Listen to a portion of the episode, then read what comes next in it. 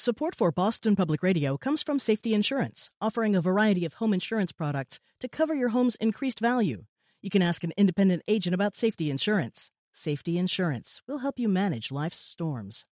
And Mass General Cancer Center, dedicated to providing the latest therapies and cancer specialists who are experienced in your cancer. When you hear the word cancer, their team is ready. Learn more at massgeneral.org/cancer. Ahead on Boston Public Radio, Republican Senator Mitch McConnell proclaimed four years ago the Senate should hold off on replacing Antonin Scalia with Obama's nominee. But now, in the wake of Supreme Court Justice Ruth Bader Ginsburg's death, and with voting already started in a handful of states, McConnell is forging ahead with a Trump nominee. Vermont Senator Patrick Leahy, senior most Democrat on the Senate Judiciary Committee, has called out this hypocrisy. He joins us in just a few minutes. Ruth Bader Ginsburg became a pop culture icon late in her life with women dressing up as her for Halloween.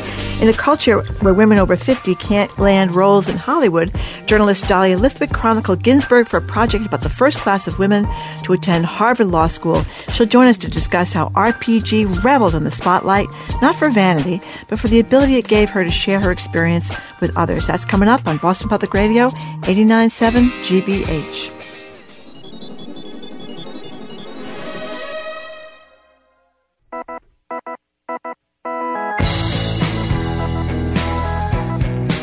Jim Braude. I am Marjorie Eagan. You're listening to Boston Public Radio, 89.7 GBH. Good morning, Jim. Hey there, Marjorie. Uh, how are you?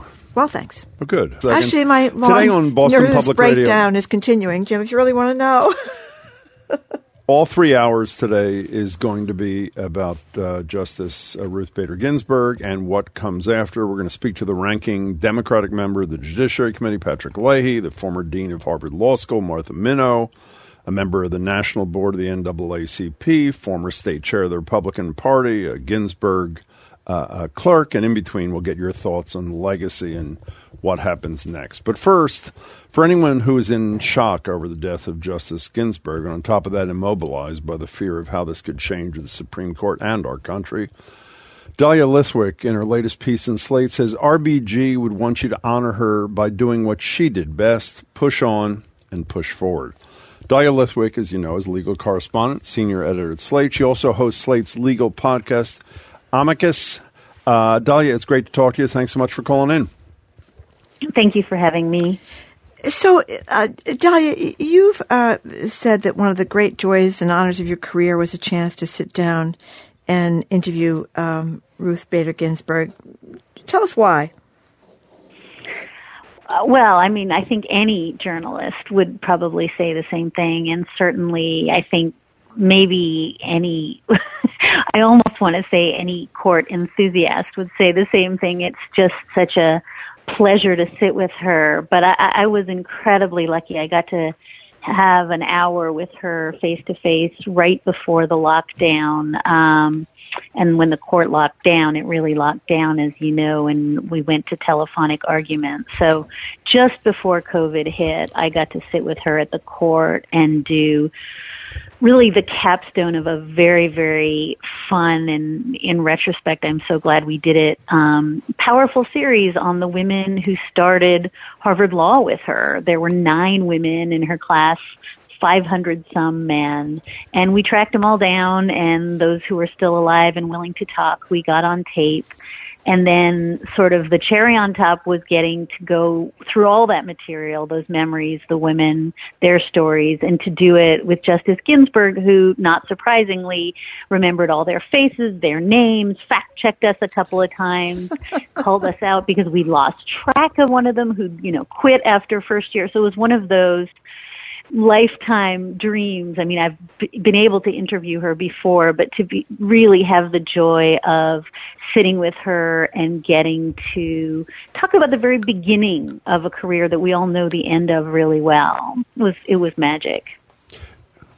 Did all the uh, classmates remember the dean of Harvard Law School asking them why they were taking the place of a man? Did they remember that conversation? Yeah, although I have to say, you know, that's captured in the movies, it's captured in the biopic. You know, it's such a big part of the story, and it, in fact, animated the series. We wanted to ask every one of them, did they remember?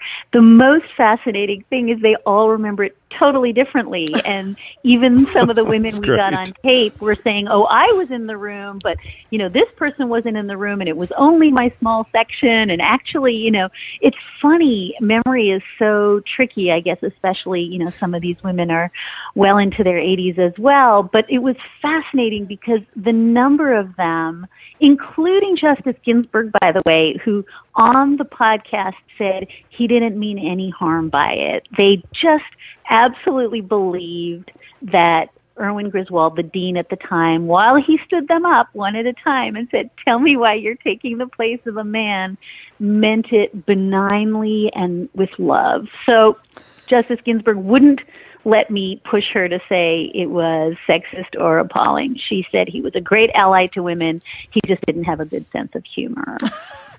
okay, Dahlia Lithwick. You know, one of the things I think is is so unusual about Ruth Bader Ginsburg. We all saw the the people spontaneously going to the Supreme Court building in Washington over the weekend. The flowers, the notes, etc.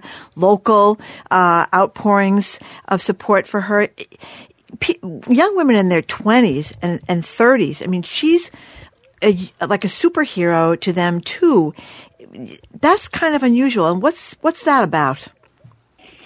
I, I love that question, Marjorie, because I think it captures sort of the paradox of this woman who, for the first 80 years of her life, was just kind of a wonk. I mean, she was really a very careful, precise litigator, a careful, precise jurist, by no means larger than life. I think anyone would say at five feet tall and less than 100 pounds, quite a bit smaller than life. Um, but she somehow, at the very end of her career, she used to say, you know, I'm 84 years old, I'm 85 years old, and suddenly everybody wants to take a picture with me.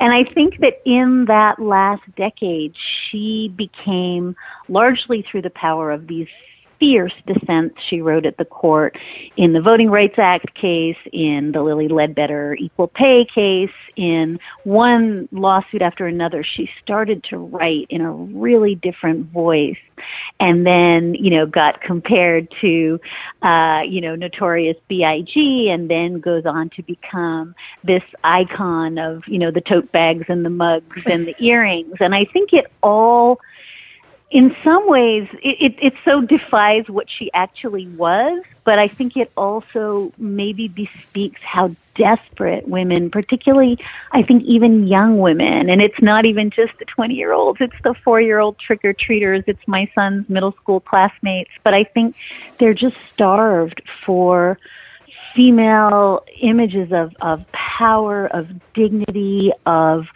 true, you know, fervent belief in change and in justice. And I think she really, particularly in the last couple of years, became symbolic of what one teeny tiny person with a huge platform and a huge kind of heart and brain can do in the world.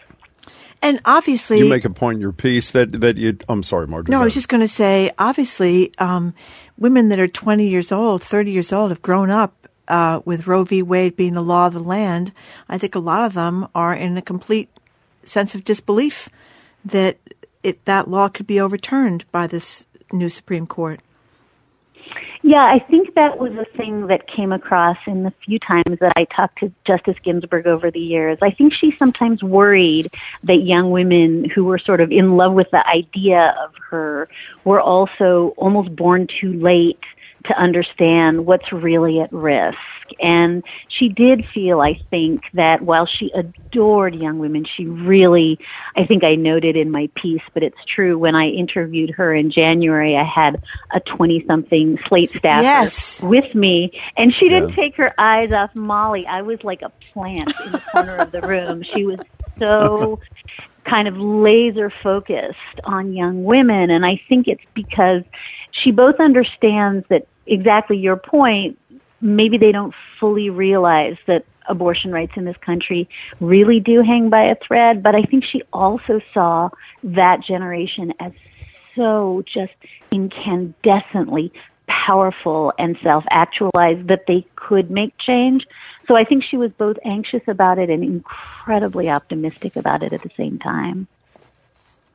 You know, in that same piece, when you noted that she uh, couldn't take her eyes off your 20 something staff person, you also mentioned how she's constantly giving tribute to those who came before her, and you cite her confirmation hearing statement in 93.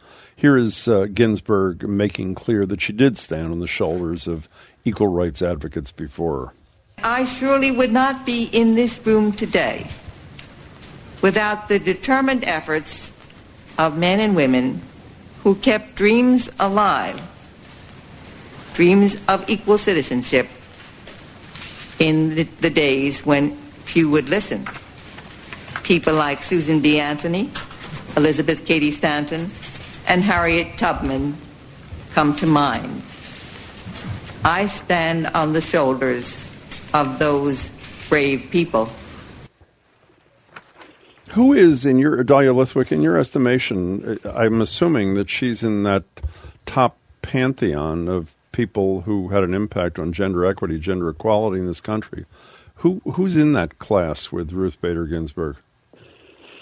Yeah, I mean, I think that she she is in that class in part not just because of what she wrote at the Supreme Court, right? She writes the definitive uh, case in 1996 in the VMI case where they, you know, for the mm-hmm. first time say, no, you have to admit female cadets. So she's actually baking it into the law. But then also, I think the first part of her career where she's litigating those cases. So without a doubt, I think she's at the top of the pantheon, both for the legal work she did on the ground and then how she reinforced it and kind of cooked it into the law.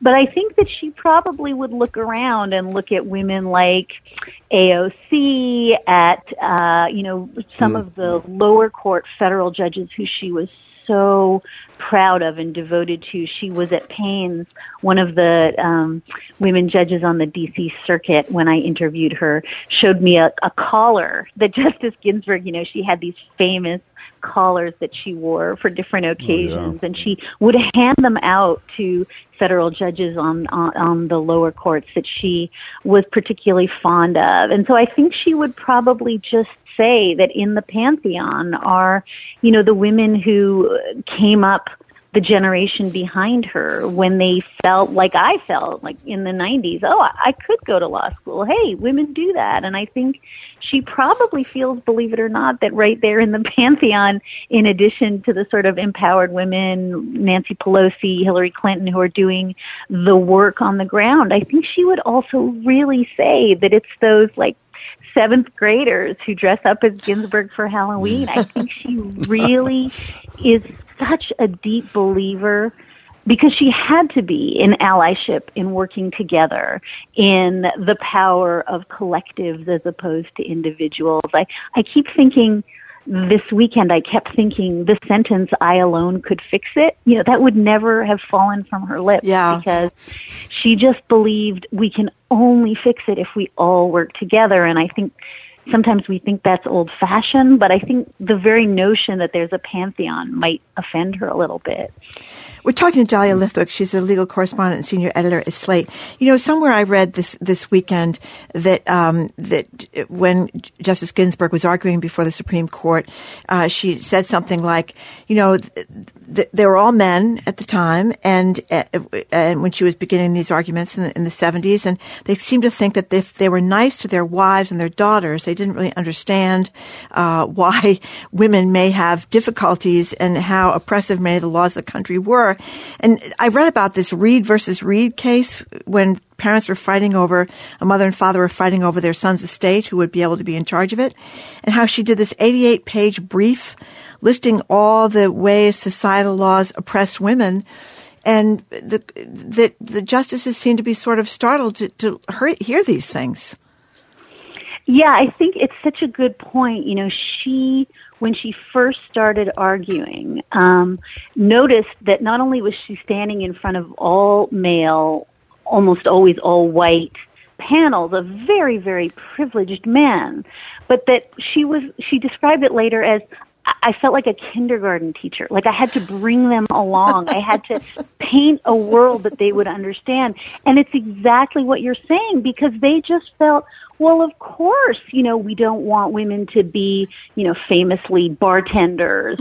We don't want women to be the primary breadwinner. We don't want women to, you know, the thousands of laws that privilege men over women have their names on credit cards because we want to take care of women. Right. Women like this.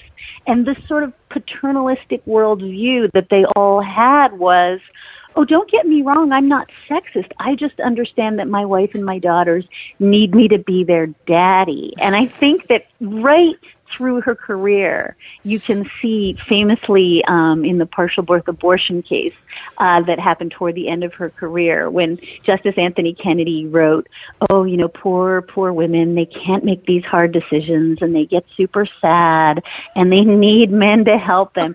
And she just tore a strip out of him because it was the same stuff she'd been hearing from judges in the 70s, except she was hearing it, you know, decades later, and I think you're quite right. The only way she could make it visible to these male judges who thought they loved women was by bringing case after case after case, which she did in the beginning of her career, on behalf of men. Right. And she would find the male plaintiff who was being told, oh, you can't get the tax benefits of being the primary caregiver for your ailing mother because we, the law assumes women are the primary care, and so she kept finding men who were disadvantaged by these discriminatory statutes. Mm. And then instead of defending women, she'd stand in front of male judges and say, look, this poor man. And then well, they could see.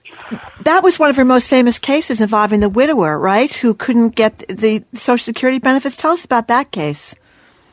Yeah, that was. Um, she argued that before the Tenth Circuit, and that's the one that's famously in on the basis of sex. Um, the film uh, is memorialized, but it very it's a very sweet story for many reasons. One of which is that Marty Ginsburg, her husband, who was a tax attorney, was actually the one who found it for her because it was a tax case. Came across his desk, and he sort of said, "Hey, look, this might be." A thing that we could do together. Um, so he procured the case and she flew out and explained to this man who, you know, as I said, was being denied the tax benefits of being the primary caregiver of his sick mother uh, because the law assumed that primary caregivers are all women.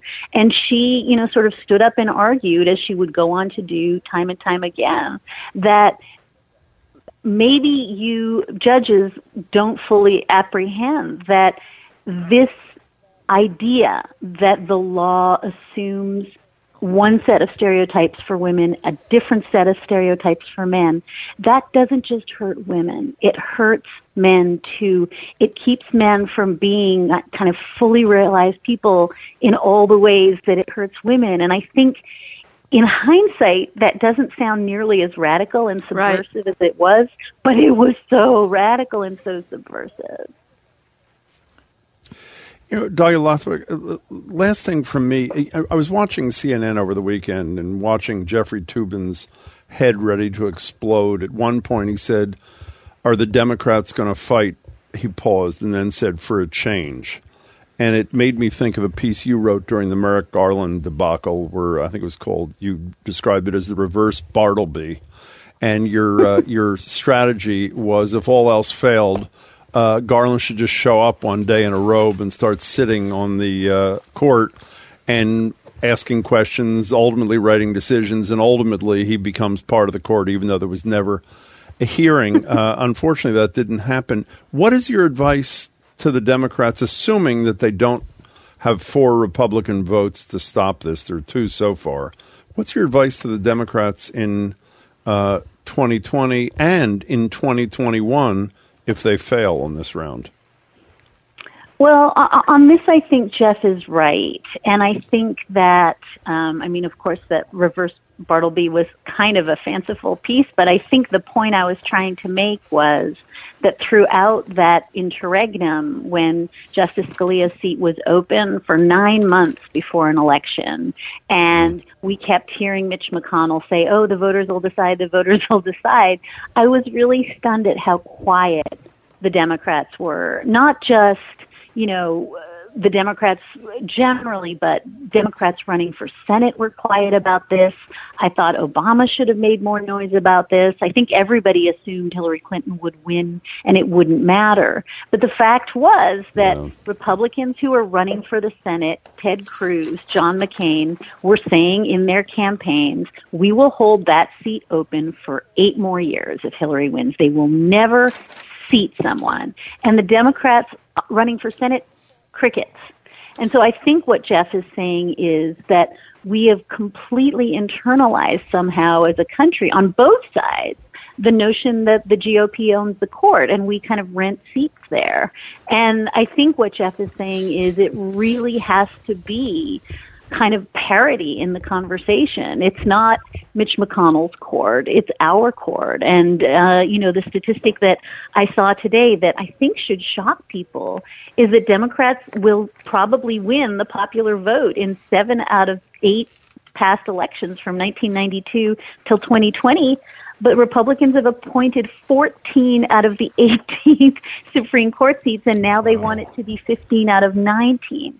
So I think what Jeff is describing and what I was tilting at, at least in that fanciful piece, was that that's just minority rule. That cannot be reflective of what the people want. And so I think folks really do need to not assume that this is a done deal and make sure that Republicans who are going back on verbatim comments they made four years ago about not filling a seat in the last weeks of an election year when voting has actually started in some states.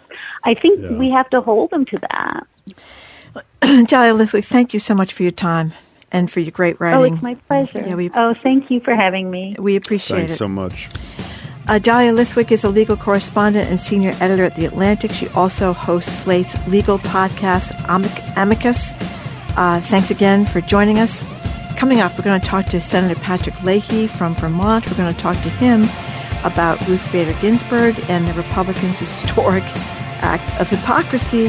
This is 89.7 GBH Boston Public Radio.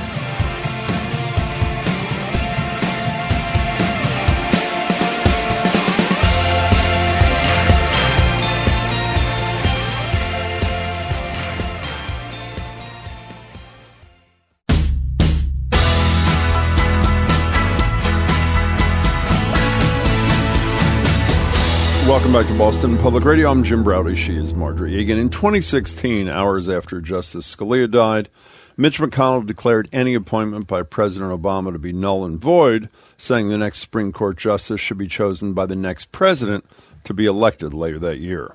The next justice could fundamentally alter the direction of the Supreme Court and have a profound impact on our country. So, of course, of course, the American people should have a say in the court's direction. Of course, now that a Republican president finds himself in the situation McConnell is saying the Senate will vote on whomever President Trump nominates to succeed Justice Ginsburg, and he also said that just hours after Justice Ginsburg's death had been announced. Join us online for his take on all this is Senator Patrick Leahy. Senator Leahy is the senior most Democrat on the Senate Judiciary Committee, and he ranks first in seniority in the U.S. Senate. Senator, it's a pleasure to have you on. Thanks so much for your time. Uh, thank you very much. I appreciate it. Senator, let's let's start with uh, what you will remember most about Ruth Bader Ginsburg's time on the Supreme Court, her legacy. I, I appreciate the fact that she stood up for people who often hadn't had a voice before. I think of the her brilliant uh, dissent in the Lilly Ledbetter case, and that brought about uh, the Lilly Ledbetter law, which gave equal rights to women yep. in the in the workplace. That was a tremendous thing. But I also, on the various times I'd be with her everything from uh, Marcelle and I sitting with her at the opera to mm. uh, being at friend's house. Her jokes, uh, her sense of humor, very quiet, very to the point. Uh, she was a wonderful, very rounded person that you didn't see that much sometimes in the um, by the book reporting from the bench. Uh, hey, uh, uh, Senator Leahy, were you an opera fan, or you just wanted to be near Justice Ginsburg? yes. no, my my my wife is, was on the board of the Washington National Opera. And she's on okay. the advisory board now, and so we go. But I, yeah, you know, I, I will go when I'm out taking a long hike in the morning. I have my earpods in. and I'll be listening. Everything from uh, opera to the Grateful Dead. Very eclectic. well, Senator Senator Leahy, as a uh, man who uses earbuds and as a married man, uh, you might have appreciated one of her uh, best quotes. That I certainly did when she said, "In every good marriage, it helps sometimes to be a little deaf." I think her mother or mother-in-law told her that one. I thought that was pretty good. I learned that from my I learned that from my father when sometimes my uh, my Italian mother would be uh, tell him what he should be doing and oh I didn't have my I didn't have my hearing aids turned on. I didn't exactly. Senator, uh, we know that a week is recent uh, is uh, close to I think it's seven days after the election. Uh, even though the election has started in six states, uh, the Supreme Court will take up the challenge of the Affordable uh, Care Act. What are the issues that you are most concerned hanging in the balance in a post Ginsburg Supreme Court? Well, I think one of the reasons that they want to hurry up a nominee, they want to kill the Affordable Care Act. And what that means is that we do away with any coverage for pre-existing conditions. Mm-hmm. Can you imagine somebody who, even though they survived COVID, uh, trying to get health insurance? Uh, without that, people are going to say, "Oh no, you got a pre-existing um, condition. Sorry, you're not going to get any uh, health care." It would be tens of millions of people would be without health care if that was successful. And I think that's one of the things that they um, they're they're looking at. They they want to make sure we can keep uh, gerrymandered districts. They want to make sure that you can allow dark money in um, campaigns, and they want to go after uh, uh, health care for the average person. Plus the fact that it is so unseemly, so against any tradition. They have an easy way out of this if they want to be honest with the American public. The president says that he's going to be reelected. Fine. Let's do this. Let's whoever is nominated on January 20th, let them uh, nominate somebody on January 21st. And that I think the American people would find uh, fair, fair. But those who want to get rid of health care, who want to get rid of um, any control on dark money and campaigns and so on, they, they won't like that. So, as I mentioned, Senator Leahy, uh, Mitch McConnell, literally an hour after uh, the death of Justice Ginsburg was announced, said there will be a Senate vote, and uh, um, obviously flipping his position from a few years ago. But in terms of uh, of gymnastics, no one, it seems to me, can match uh, the man who is now chair of the Judiciary Committee, which you once chaired. Here's Lindsey Graham in 2016. I want you to use my words against me. If there's a Republican president in 2016 and a vacancy occurs in the last year of the first term, you can say Lindsey Graham said, "Let's let the next president, who it whoever it might be, make that nomination, and you could use my words against me, and you'd be absolutely right.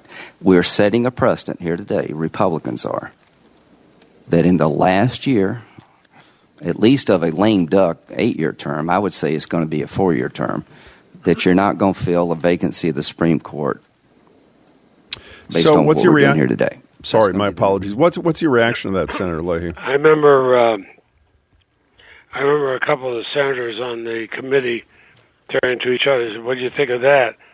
Another one said, Do you think he's telling the truth? And the other one said, Of course not. Uh, you know, that I, I mean it was it was the right thing to say. Uh if I would have been delighted, probably a little bit surprised, but delighted if he kept his word. But uh I think all of us knew that push comes to shove, he'd do whatever Donald Trump told him to. But you see, that's the that's the thing that's going to have the biggest damage. It is so politicizing the Supreme Court. It's saying that the, whoever's on the Supreme Court is answerable to the president, must do what the president says. That's basically the way it's going to come across the American people. I've tried a lot of cases in state court, federal court, courts of appeal. I never thought to myself, well, that's a Republican or a Democrat as a judge. I didn't have to worry about that. I just assumed if I got the law on my side, the facts on my side, I'm going to win. What uh, now, what this is doing is diminishing the integrity of the Supreme Court and the other federal courts, so people think, uh, if I if I don't have the right political allegiance, I'm not going to win my case. Well, you know, Senator Leahy, for many people who don't like the president, what we've seen since the beginning of the term is the diminution of all sorts of things that we used to think were norms and sacred and stuff. And and um, we've had lying about, from the president, as we know about coronavirus, which has killed 200,000 people, and barely a peep from uh, the GOP about that. So I guess I'm thinking to myself, why? I mean, you've talked about appealing to the to the sense of tradition and the sense of the, your fellow senator's conscience about appointing a new or voting on a new Supreme Court justice, but I don't know. I'm I'm so far we've only had Lisa Murkowski and Susan Collins say they want to wait on a vote. Um, are any of the rest of the Republican senators who've been pretty quiet on coronavirus going to stick their neck out on the Supreme Court? I'd be surprised they do. I've talked to a number of them over the weekend, and I was thinking about that. Uh, my wife and I went down to stand at the Supreme Court this weekend. Mm-hmm. There's a kind of a makeshift memorial to them. People brought flowers, pictures, written in chalk on the uh, on the street, and I thought, if only the Senate showed the respect for the law that Ruth Ginsburg did, we wouldn't be in this position. The closing eyes on COVID, uh, we've had a, we've been trying to get uh, Mitch McConnell to allow a vote on money for COVID since uh, July, and he refuses to. And look at the people that are suffering, the people that are being kicked out of their homes, the people who don't have health care and the president simply says, "Oh, in spring it's going to go away." That was months ago. Now we're in the fall, and we're at 200,000 deaths. Senator Leahy, last night at a press conference in New York City, the Democratic leader of the Senate, Chuck Schumer, said that if the Republicans uh, proceed with a nomination pre election or even post election in a lame duck session prior to January 20th, uh, everything is on the table. What is everything? Both during this process, and uh, uh, should the Democrats take control of the Senate and Joe Biden be elected, does that mean expanding the the size of the Supreme Court to mute the impact of uh, not, what? Where are you on this? Yeah. I'm not sure exactly what uh, Chuck Schumer meant on that. I I think the first thing we want to do is elect Joe Biden and elect a Democratic senator. Senate. Uh, neither of which is a foregone conclusion. Mm-hmm. And then we'll see if we can bring the country back to a sense of decency and inclusion. That's that's what I'd like. We can make all kinds of threats on either side, many of which could not be carried out. And but uh, today, I'd say here's here's the things. One, let's take the time to honor one of the great justices of this country, Ruth Bader Ginsburg. Then let's get together and think of a plan uh, in January to have a nomination for a replacement and have a real uh, debate on it. And, but as a and go go for it, no matter who is president. As a philosophical matter, though, putting aside the Ginsburg situation and the current conflict within the body in which you serve, what's your position on the the whole notion of there being nine justices as opposed, and obviously it's a statutory issue, not a constitutional issue. Where are you on that? You know, I have thought a lot about it. I'm not trying to duck your question. I don't know Mm-hmm. where I am. I've and I've been reading the history books. I've, we've changed the makeup of the um, Supreme Court a half a dozen times over the years, but the last time was in uh, the, the 1800s. Yeah. So it's um, uh, I think it was 1869 was the last time we changed and settled for nine, and uh, before that we changed it six times. I uh, it's a long time since back then. I'm not. I, that's something that if, if that's to be done, it should be done very thoughtfully, very carefully, because uh, what I worry about, and again, I started off by saying, if we politicize the courts, and that's what Donald Trump and Mitch McConnell are doing, starting with the Supreme Court, then people lose faith in their courts. You lose faith in one of the equal branches of our government, and we're going to have a very, very difficult time in this country. Do you think the Democrats contributed to that when Harry Reid was the Democratic leader and led the charge to eliminate the 60 vote threshold on executive branch appointments and federal judiciary nominees other than the Supreme Court? Well, he he certainly didn't on the Supreme Court because we felt this was so important that nobody should, and he, he had neither Republicans or Democrats who wanted that. But look at uh, uh, Mitch McConnell greatly expanded that when he came in and added the uh, added the Supreme Court, and has refused. To, well, I'll give you one example. We desperately need money in COVID. We desperately need money to help. We've been had bills prepared for months, and McConnell won't bring them up and have votes on them because he wants to ram through uh, judges have been handpicked by special interest groups. You know, uh, uh, we're talking uh, to Senator Leahy from uh, Vermont. Um, Senator Leahy, I, I started my well, one of my first jobs was as a newspaper reporter up at the Burlington, Vermont Free Press, and I remember when I was up there being surprised, living in Massachusetts all my life. A lot of corruption in Massachusetts, a lot of uh, elected officials going to jail, a lot of scandals in Beacon Hill. I remember thinking how different Vermont was. Um, that just it, it, it just seemed that there was lots of people were in the le- state legislature to do the right thing. It was very different than Massachusetts. So I wondered, being up there in beautiful Vermont, uh, if you think that uh, we're you mentioned losing faith in the in the court, if we are ever going to get back to that sense of faith that we had. If it's not going to be, you know, the, the, the Republican judges from the Federalist Society and the Democratic judges, you know, uh, liberal firebrands, that kind of stuff. 96 to 3 votes, like there was on Ginsburg. Yes, of course, I guess they could say that they didn't think she was Or- a liberal, or- liberal firebrand. or- yeah, I mean, or uh, uh, Tony, look at the vote Tony Kennedy when uh, it's the last year of a president, a Republican president. You have a Democratic-controlled Senate, and it is uh, the last year of his presidency, and we, virtually unanimously voted for Kennedy. So do you think that's done, or are you are you hopeful that that maybe we're going to get back to some of our respect and and some of the bipartisanship of the court, or not? I don't know. I hope we can. I, I tried to talk to, to that effect. I'm going to speak on the floor this afternoon about it, and I do realize Vermont is different.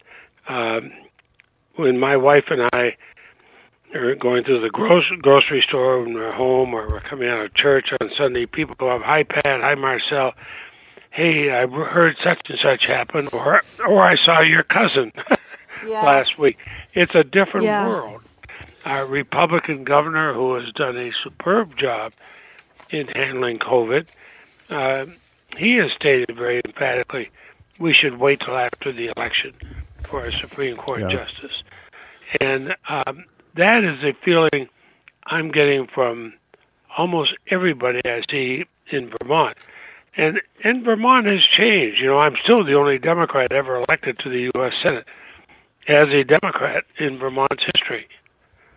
It's pretty amazing.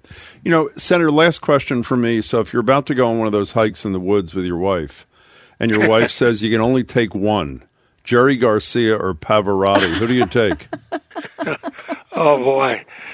Oh boy, I, I'd actually put both of them because she can't hear what I'm listening to. Senator, good luck uh, with this really important task. We wish you luck, and we really appreciate your time. Yeah, this, this. Uh, thank you very much. That's a good question. Take care. Take care. Thank you very much for joining us. That was Vermont Democratic Senator Patrick Leahy. He's the senior most member of the Senate Judiciary Committee, and he ranks first in seniority in the Senate. Coming up, we're opening up the lines and taking your calls on Justice Ginsburg. You're listening to 89.7 GBH, Boston Public Radio.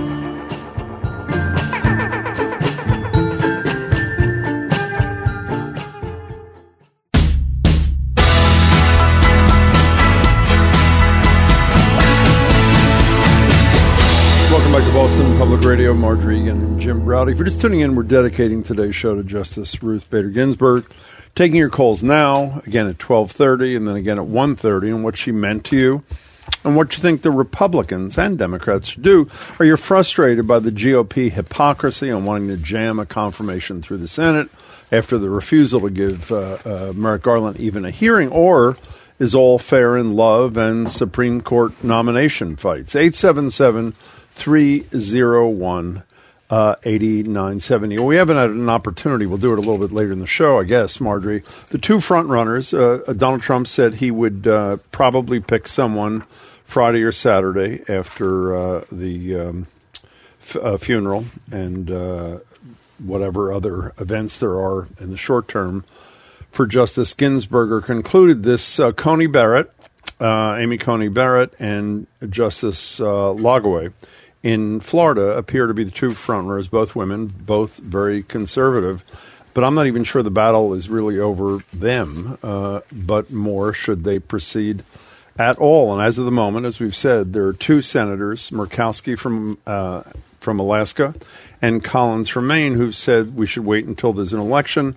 There need to be two more Republicans who break ranks with Mitch McConnell, or in all likelihood, no matter how fierce the hearings are, Donald Trump will get to pick his third justice. And in the case of, I don't know how old uh, uh, Lagoa, is, but Coney Barrett is 48. So realistically yeah. speaking, if she were to serve uh, as until the same age 52. as Ruth Bader Ginsburg, 52 Lagoa. Oh, 52? They would be on the court uh, in both cases roughly um, 40 years, 35 or 40 years. That's, you know, uh, nine presidencies, regardless of who's in that job. In any case, we're going to get your calls 877 301 8970. You know, um, a lot of people have remarked that uh, when Ruth Bader Ginsburg was dying, she said to her granddaughter, quote, my fir- most fervent wish is that I will not be replaced until a new president is installed. Mm-hmm. And I was just um, reading that the president, as in President Trump, doubts that the granddaughter actually uh, is lying about that. that he said that Adam was, Schiff probably wrote yeah, it. Yeah, or Nancy Pelosi or mm. Schumer. Very had respectful. That, had written that quote. Well, you know, speaking of respect, we mentioned this earlier, but then I want to get to the calls. How about the fact that, that Mitch McConnell couldn't even wait till Saturday morning to say there'd be a floor vote on a Trump nominee mm-hmm. uh, on the same night? It's about an hour after we heard that Justice Ginsburg had uh, had died. Well, I was heartened that the protesters were outside his house with their "Ditch Mitch" signs. they were. Oh, I didn't know that. Well, he's yeah. got a race, by the way. Obviously, he, he, has a challenger, even though he's leading by a significant margin. Speaking of Susan Collins, by the way, as uh, you noted during a break to me, Suffolk uh, University, our friend David Paleologos, brand new poll.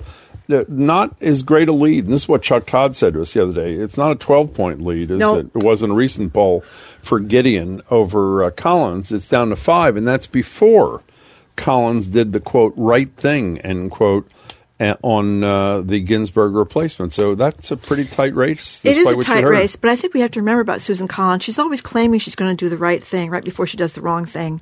So I think she's got a credibility problem. Mm. Um, if you are not on, uh, if you are somebody that's worried about Roe, which a lot of people are worried about.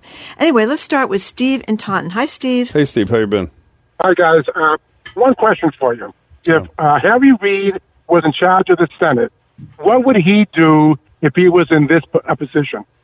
Well, you heard what I said to uh, Senator Leahy. I think Reid started this whole train. Democrats don't like to hear this. Right. When they got rid of the 60 right. vote uh, thing on uh, judicial nominees other than Supreme Court, and then McConnell took He'll it to the next uh, step. Right. I would assume Absolutely. that I would guess that he would also do what I consider to be the wrong thing, you know, and follow and do what McConnell's doing. But keep in mind, Steve, this is not only uh, unlike Merrick Garland, where it was eight months till an election. People on TV keep saying it's only 45 days till an election. As I said to one of our guests, the election has already started. I think there's six states, six, that are already voting. So whether Reid would do the same thing or not, and I tend to agree with you, you're probably right. Uh, it's not the right thing to do. It is simply not the right thing to do. So, what's your answer to that question? Putting Reid aside, putting McConnell aside, is it the right thing to do when we've already started voting? I really don't know if it's the right thing to do, but I know it's the legal thing to do. Oh, it is legal, and there's no doubt about that. No know? question. Yeah. There's no doubt about that. How about the You know? hypocrisy, But- Steve? How about the quotes from McConnell and uh, and particularly Lindsey Graham was chair of the Judiciary Committee saying, you know, if I change my position, shove it down my throat or whatever he said. We played a few minutes ago. Right. Does does honor does honor and integrity matter, or that's old school? just look at the impeachment and look who was in charge, of what, women wear, and then go back and look who was in charge then. It's a flip flop. This happens every single day. Hypocrisy is a part of being a politician. Yeah. We hear you, Steve. Uh, we hear you, and a lot Yeah. of people agree with you. Steve, thank you much for the call. We appreciate it. 877 301 8970. You know, I disagree with you both. I think the Republicans are much better at hardball and I think they are, lawlessness than right. the Democrats, and I think the Democrats have at least uh, there's a lot of uh, bad stuff that goes on and corruption that goes on in the Democrats too. But I think there's at least a kind of effort to seem like you are uh, not just throwing the entire rule book out the window. And I think it's clear, obviously, that the Republicans are, lawlessness um, is is the is the coin of the hour. The what is what's the Coin of the realm. Coin well, of the some people say they know how to win. I mean, that gets back to what I said to Dahlia Lithwick, bef- Lithwick before, is when Toobin said with huge frustration on CNN, I Mm-hmm. think Saturday night, are the Democrats going to fight this time? Right. Uh, and we'll see. Michael We'll in. Cambridge. Hi. Hi there. Uh, I love the program. I just want to start off by saying Thanks. that. Oh, thank you. Thanks. This this is hypocrisy stark out in the open, and it makes me sick. And it's real easy to say, "Oh, all politicians are hypocrites," when you like what the guy's doing. It's so easy to hide behind that, but there's a difference. I I really don't know that Harry Reid would do the same thing. I don't either. Did, I I don't wouldn't know. support him. Um, but you know, we're 30 days out from the election, and four years ago, Merrick Garland was up, and and they blocked him, and it's just so sickening. And uh, replacing RBG with Amy Coney Barrett is like replacing Thurgood Marshall with Clarence Thomas. That's that is, I think, apt and uh, pretty clever. Michael, thank you for the call. I mean, regardless of what he and Michael's right. Maybe you're right and Michael's right. Reid wouldn't have done this. Regardless of what it is, no one can argue this is not as hypocritical as virtually anything you've ever seen out of uh, uh, a But- party well, controlling one house of Congress. It's completely hypocritical, but but, but I, I guess, as I said before to Senator Leahy, why should we be surprised? 200 people are 200,000 people are dead. We haven't heard a peep from most Oh, Republicans right. about this. right. We have the, the ruination and the politicization, and this is this is new. This is not something Democrats did. Of the Department of Justice, uh, the CDC, the FDA. CDC was lying about coronavirus numbers. They got away with that. We even had the corruption of the weather people until the weather people finally rose up and said, right. we're not going to lie about the hurricanes. I mean, there's a lawlessness and a just lying that goes on like kind of nonstop. And I think, um, again, I don't, I don't get why people think this is okay. And the other thing, So, what do you think Mitt Romney will do? I mean, Mitt Romney stood up to the tide. The Well- first, I believe, the first senator in U.S. history to vote for uh, removal of a president of his own party. What does he do here? I think Mitt Romney has a problem. Mitt Romney's a big pro-life guy. I think these two women are big pro-life people. It's not clear what's going to happen to women in America in the years when abortion is illegal. Are we going to put women in jail? Is that what we're going to do? I'm not sure. but in any case, So, Marjorie, if you think Democrats don't play hardball enough, They don't. should Joe Biden call one of the Republican senators on the phone and say, "You'll be in my cabinet"? If you vote the right way on this, that's essentially playing Republican hardball. How I, about that? I think I think the Republicans have to play serious hardball here. Democrats. Democrats. Democrats, rather, because um, as you said before, you're talking about a six-three majority, and it's important to point For out decades. Yes, and it's important. People talk about the radical left. This is the radical right. If you look at where the American people are on choice, 77, 77% uh, in, in a poll last year, and this has been fairly consistent. People may call themselves pro-life. They don't want to get rid of Roe. 77% are in favor of Roe. Most Americans did not want tax breaks for wealthy people. Most Americans want health care. Most Americans want climate change action this is a radical right court already, and it's going to be even more radical right, not representative of where the American Mm-hmm. people are on a whole host of issues. and immune from politics, which some people think is good, but one would argue lifetime appointments, which I'm not in favor Oh, of. In this not- case, may not be. And not to mention the gutting of, of voting rights. And this woman, this uh, woman from Miami, Florida voted to allow felons to vote when they're through their sentences. Mhm. It was a, Change it was a pretty big vote. It was. Um, it, it was a fairly big majority. She wrote to say that no, you can't do it until they fa- pay all their fees and fines, and it's very difficult to pay your fees and fines when you can't get a job when you're coming out of prison. But Do you know the- what she wrote in her opinion, by the way? In me. that opinion, she said, in the end, as our judicial oath acknowledges, this is in her decision, she co signed with another judge, we will answer for our work to the judge who sits outside of human history. They write that in an opinion. Let's take a quick call. Andy and Pembroke, you only have a minute. Shoot. Sorry. Hi, Andy. Hi, how you doing? Good. Um, my my whole take on this is any judge who accepts a nomination um, just by character alone should be disqualified. I mean, at this point in time, they're supposed to be impartial. Yeah. Well, Well, I don't think it's we, I happen, think Andy, that's gone by you. the boards as we saw Judge Justice Kavanaugh in his own confirmation hearing talking about these conspiracy theories hatched by the Clintons. No, that his judicial temperament was really impressive in that hearing. Yeah, I By the way, when done. We, are going to return to calls at twelve thirty and one thirty, and when we do, we should discuss the thing we broached with Senator Leahy, which is when Schumer said yesterday, Senator Schumer, Democratic leader, said everything is on the table. Should expanding the size of the Supreme Court be on the table? That's a pretty radical move, as just as uh, Senator Leahy said, hasn't been done in more than hundred years. yeah. Maybe Mark Kelly will win in Arizona. He's a Democrat. He's leading right now. He could Yeah, but he couldn't be sworn in until the end of November. No, he couldn't. It's a special he election, couldn't. right? I think it's going to be tough to do it before the election, but maybe I'm wrong. Anyway, coming up, we continue our Justice Ginsburg confirmation with a focus on her legal legacy with Harvard Law School's Martha Minow. She is next. Keep your dial on 89.7 GBH, Boston Public Radio.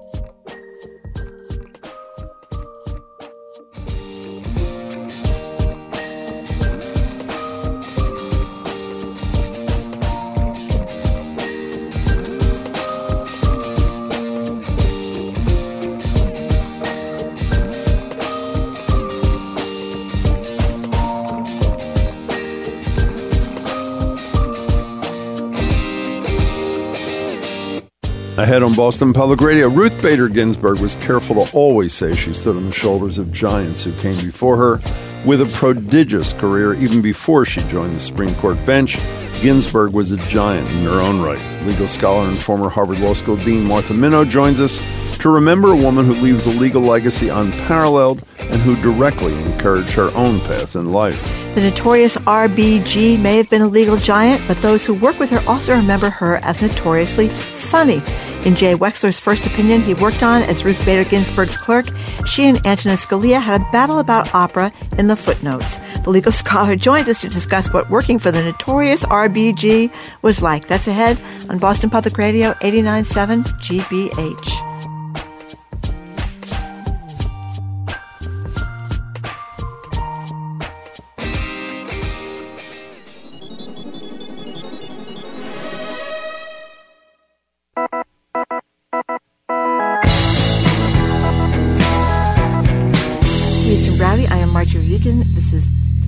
Two of Boston Public Radio. Today we're doing a special show on the legacy of Ruth Bader Ginsburg and the future of the U.S. Supreme Court. Hello again, Jim. Hey, Margery. So, Justice Ruth Bader Ginsburg was the Supreme Court's feminist icon who not only changed the law, she also transformed the dynamics between men and women in our society.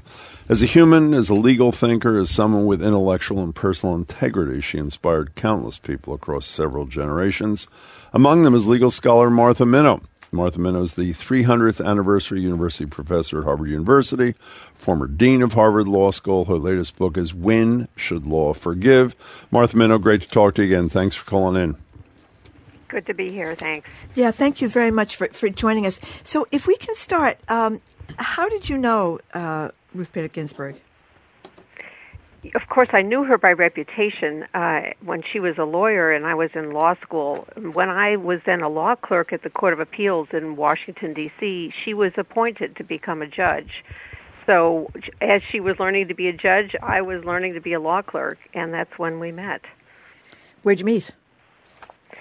Uh, we met in the hallway of the federal court building, uh, and she became uh, I, a quiet uh, but forceful uh, supporter of mine. Uh, and when I was later, just about four years later, on the faculty at Harvard Law School, she called uh, one day and said, "Are you a member of the American Bar Association?" I said, "Well, yes. Why?" She said, "Well, I want to nominate you for something." Oh. And I had never had anyone just out of the blue do anything like that for me, and she did that multiple times for me and for many, many people.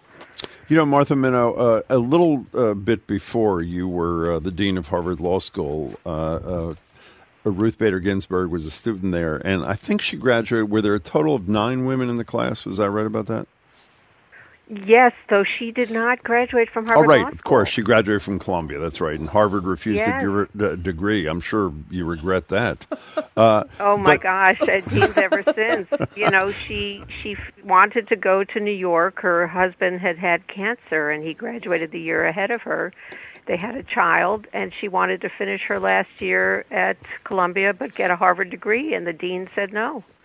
So, but but but talking about the dean when she uh, w- uh, was uh, there, what is the story? And when you hear these kinds of stories, I can never tell if they're real or they're imagined through the years.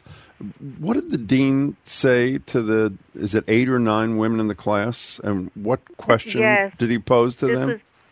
Dean Erwin Griswold, and I've heard it from uh, several of the women who were there, so I have no doubt it happened. And it mm-hmm. happened multiple years. He would invite the handful of women who were in the class over for tea and ask, Why are you taking the place of a man uh, here at the law school? And uh, Justice Ginsburg uh, actually recalled that she replied, uh, "I wanted to better support my husband in his work." Yeah. Um, but and whether that was tongue in cheek or not, I don't know. What What's hard to understand is what the motivation of the dean was in saying this. I always had thought it was a, a sexist kind of comment some of the women who were there told me, "Oh no, he was simply trying to help us uh, be prepared for what we were going to encounter in the world." So I really don't know, but it was he, he who refused to let her graduate with the Harvard degree, and when deans year after year would offer her a Harvard degree, she looked demurely and said no, thank you, it. until the university gave her an honorary degree. You never, when you were dean of the law school, you never called all the men in and asked them why they were taking the place of a woman, did you, Martha Minow? No, you didn't. Okay. We're talking to Martha Minow. Well, uh, Martha Minow, you also tell the story about uh, the famed just, uh, Justice Felix Frankfurter and Ginsburg. Tell us that. Um, I, you, you, I read this was, as something was, about you that, I, she, that she wouldn't take her. She, Yes, well, uh, so it, her her uh, law professors at Columbia and uh, some even from Harvard recommended her to become a law clerk. And to Justice Frankfurter, who had never taken a woman law clerk, he did not even interview her. Um, and indeed, she applied to law firms. She applied all over the place. She was the tied to be the number one graduate at Columbia Law School. She was on the law review there. She was on the law review at at Harvard. She had risen to the highest ranks. She couldn't get a job. Finally, uh, one one judge did offer her a job, and after that, always took uh, women along with men as his clerks. But there were several things that happened uh, as a result of this. One, uh, I think that um, Justice Ginsburg became very creative about what she would do for a living. Uh, she got a fellowship. She studied in Sweden. She wrote and became the leading authority on uh, civil law in uh, Sweden uh, in English. Um, but that exposure to a society that had different gender relationships really affected her deeply.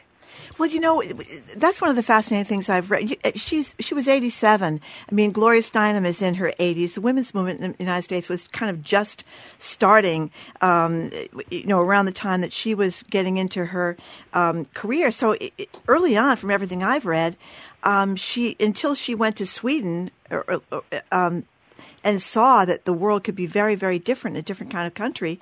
I mean, she was a ex cheerleader, twirler, somebody who is, whether she was joking or not, said, "Oh, I'm going to go to law school so I can help my husband in his law career." She didn't start out to be this trailblazer from the word go. It seemed to come incrementally to her. Well, she was a trailblazer, but she wasn't a feminist. I don't think that was a word that people actually used at the time you know, she was a very serious student. Her mother died when she was in high school and encouraged her to do what her mother had not been allowed to do, yep. to go on to college and to succeed. Um, and so she was an, a, a totally committed to being an accomplished and intellectual uh, person, um, but didn't describe her aspirations in ways that we would now call uh, as a feminist.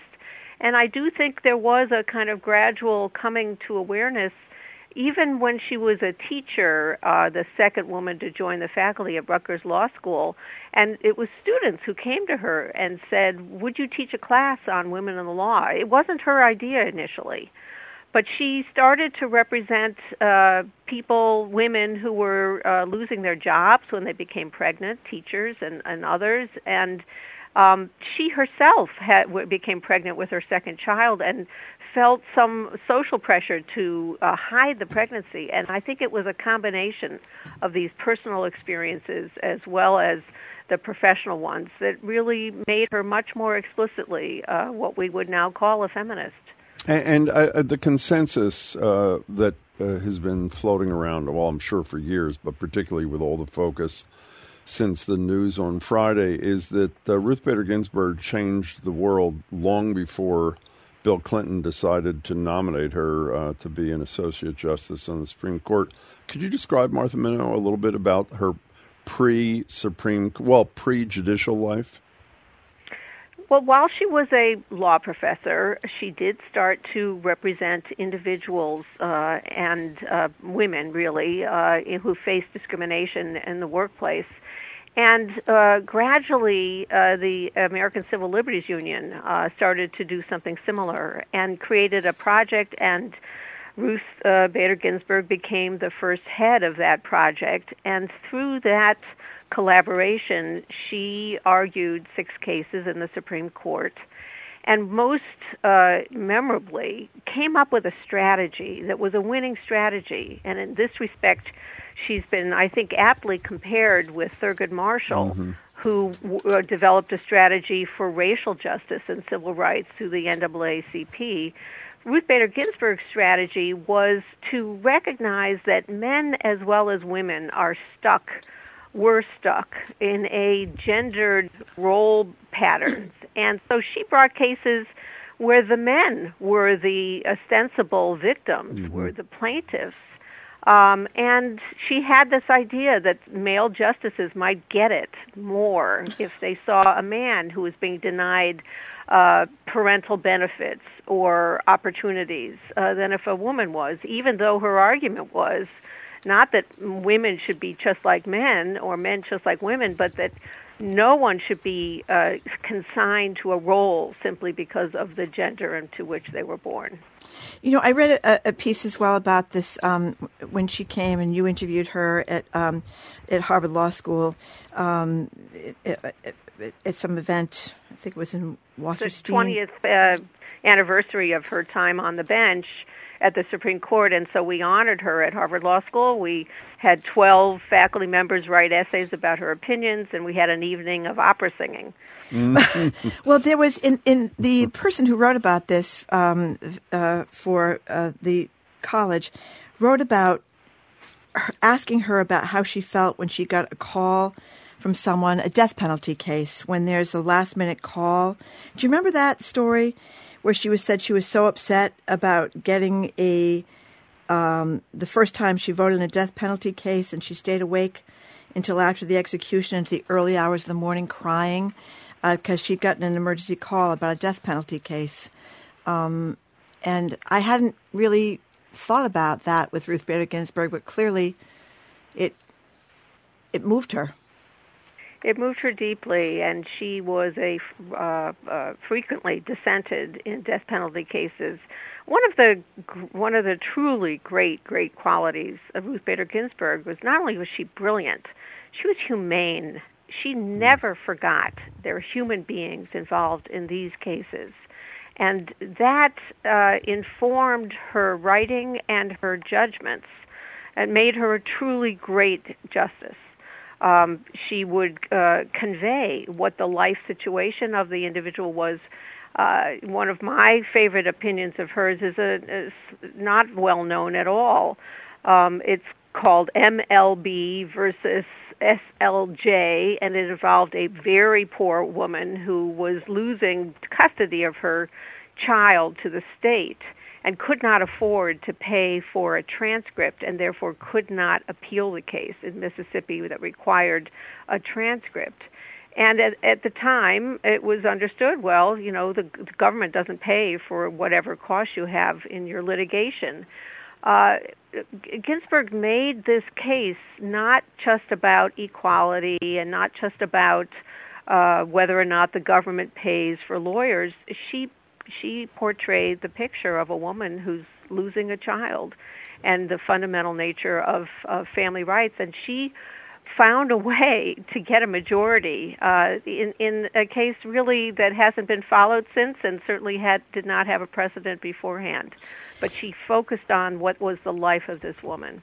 Well, you know, that's the other thing. I feel like I've learned so much about her that I, I didn't know before is, is the clarity of her arguments and of her writing. I didn't know she studied uh, literature with Vladimir Nabokov, excuse me, at Cornell, yes. who really yes. um, emphasized the power of, of words.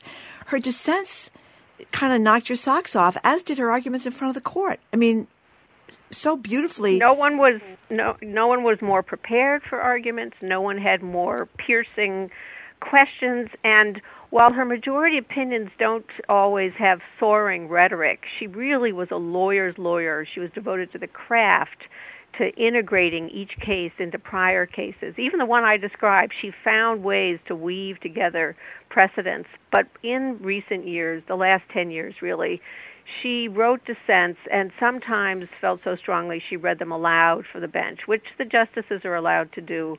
One of the ways in which she did that, though, was she would write a specifically written to be read aloud version because she understood that she was then speaking to the public and to Congress and not just to other lawyers and judges. And uh, and and these wonderful phrases, like in a voting rights case uh, where the majority rejected enforcement of the 1964 voting rights case because things are okay.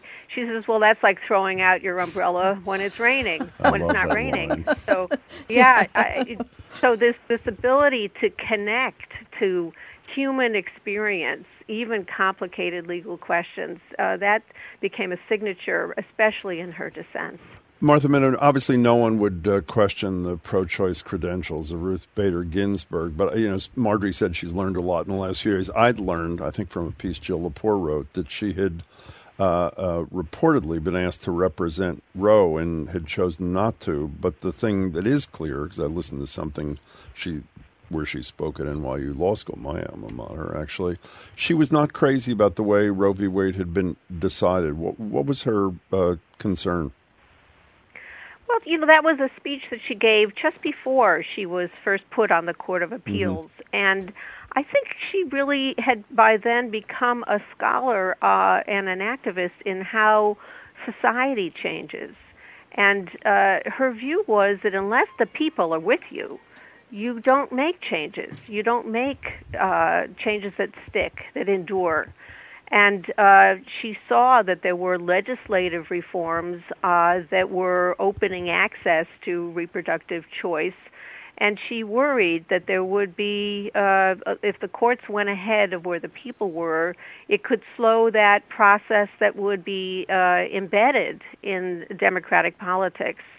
Um, she probably was right about that.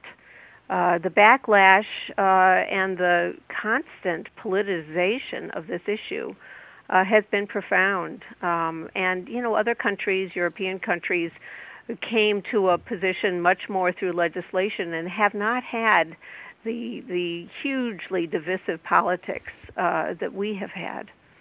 Uh, Martha Minow, you wrote a piece. I think it was in the Boston Globe around the time of the Merrick Garland uh, nomination. I think it was with another law school dean from Pepperdine or some such place. Oh yes, uh, yes. Making the case that the uh, uh, you cite the Constitution, you make the case that uh, the Senate should proceed, even though it was the last year of the uh, Obama administration. Do you feel the same way now that it's whatever it is, six, seven months later than the uh, than the death of Scalia, uh, in terms of what the Senate should do today? You know, I did write that piece with Deanell Tacha, who right. herself a, a Republican, uh, because there were eight months to go. Um, and that seemed, uh, first of all, I'd never heard of this rule. It was invented by Senator McConnell uh, for the purpose of depriving uh, President Obama the chance to make the appointment.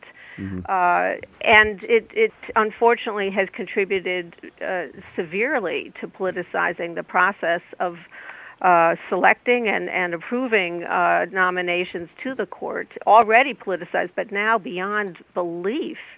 Uh, and unfortunately, whatever uh, might have been possible at that time, at this time, now it's become completely uh, not about uh, the law, not about justice, but about which party wins. Uh, and one of the great strengths of America has long been its respect for the rule of law and uh, having a judiciary that is respected regardless of people's political party.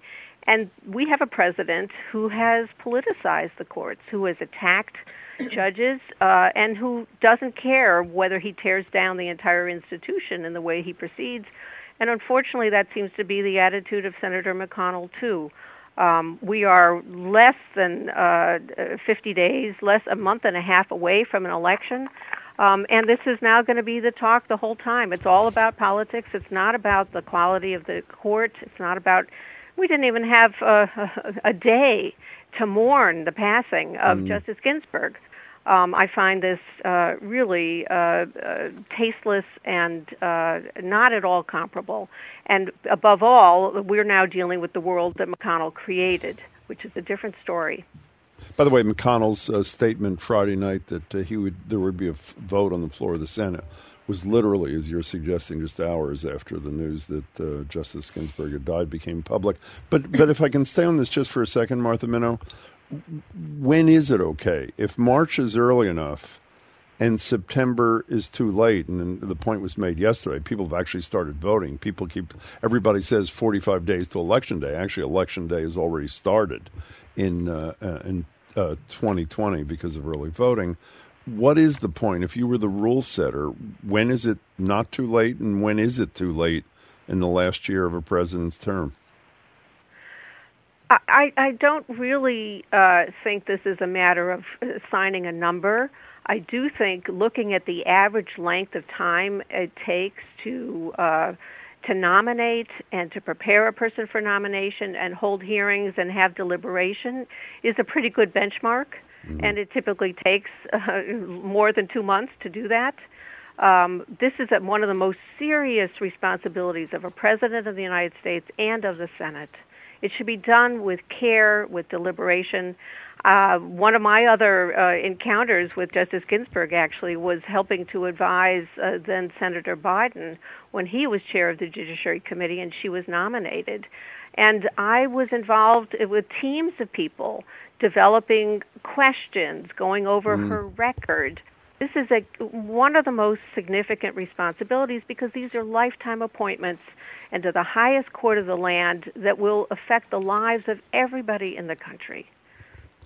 You know, you uh, Martha Minow, you are the former dean of the Harvard Law School, so you know what you're talking about. I'm a I'm a reporter and a talk show host, but just as a regular person, it seems to me that that, and I'd love to know what you think. That you mentioned Ruth Bader Ginsburg saying that if pe- the people aren't with you, things aren't going to work out on abortion. Even though uh, the country's split, whether they're pro-life or pro-choice, but I think it's about seventy percent of Americans want abortion in some form. They don't want to outlaw. They want it in certain circumstances. The country is pro-choice, even if they don't call themselves pro-choice. It seems to me that the court used to be leading on things like civil rights. They were way ahead of the ahead of the country, but now we have a court that seems to be moving away from where the country is. If you look at money in politics, or you look at abortion, or you look at uh, uh, health care, that that polls show that Americans want these things to a certain degree. It's the court that seems to be going backwards on um, moving away from uh, what the country wants. And I just wonder what you thought about that.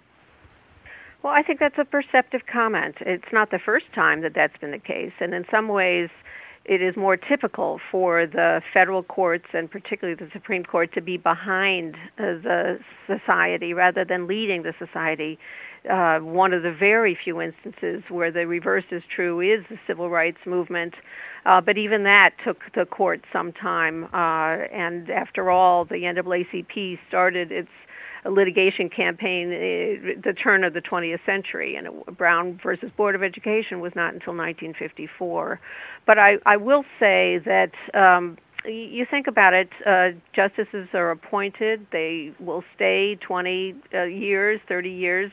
They are not appointed till they've already had a significant career. They tend to be the age of the grandparents of my students, yeah. or even the great grandparents of my students. So um, in, when it comes to technology, they are typically not uh, on top of the new technological developments, and it takes a while for them to understand them. Um, but but what's particularly telling right now, and I think you put your finger on it, is that we have had appointments uh, in recent years by presidents who barely won a majority, and if, if they did of the of the popular vote, and instead uh, won the electoral college vote, which reflects uh, not a representation of the uh, populace as a whole. Uh, and uh, the court is not a democratic institution. This is by design, but I think that there is a real risk of being out of touch uh, as a result. But even greater, though, is the politicization of this process. So when you have a few uh, big notable issues like reproductive freedom, uh, maybe death penalty, and there are people who are voting only on one issue like that. Um, it, it ignores, in fact, that the court deals with bankruptcy. The court deals with uh, health, Obamacare. The court deals with so many issues um, and it, it's not a, a referendum on those issues, but it is a referendum on the direction of the country. And that is why I think it makes sense for uh, uh, when we're so close to a presidential election not to rush to a judgment about who should be on the court. Martha Minow, it's a pleasure to yeah, speak to you as a always. Thrill. Thanks Thank so you much. very much. Thank you for your thoughtful questions. Thank you again. Martha Minow is the 300th anniversary anniversary university professor at Harvard University, former dean at the Harvard Law School. Her latest book is When Should Law Forgive? And again, thanks to Martha Minow for joining us. Up next, we continue the Justice Ginsburg conversation with you on 89.7 GBH, Boston Public Radio.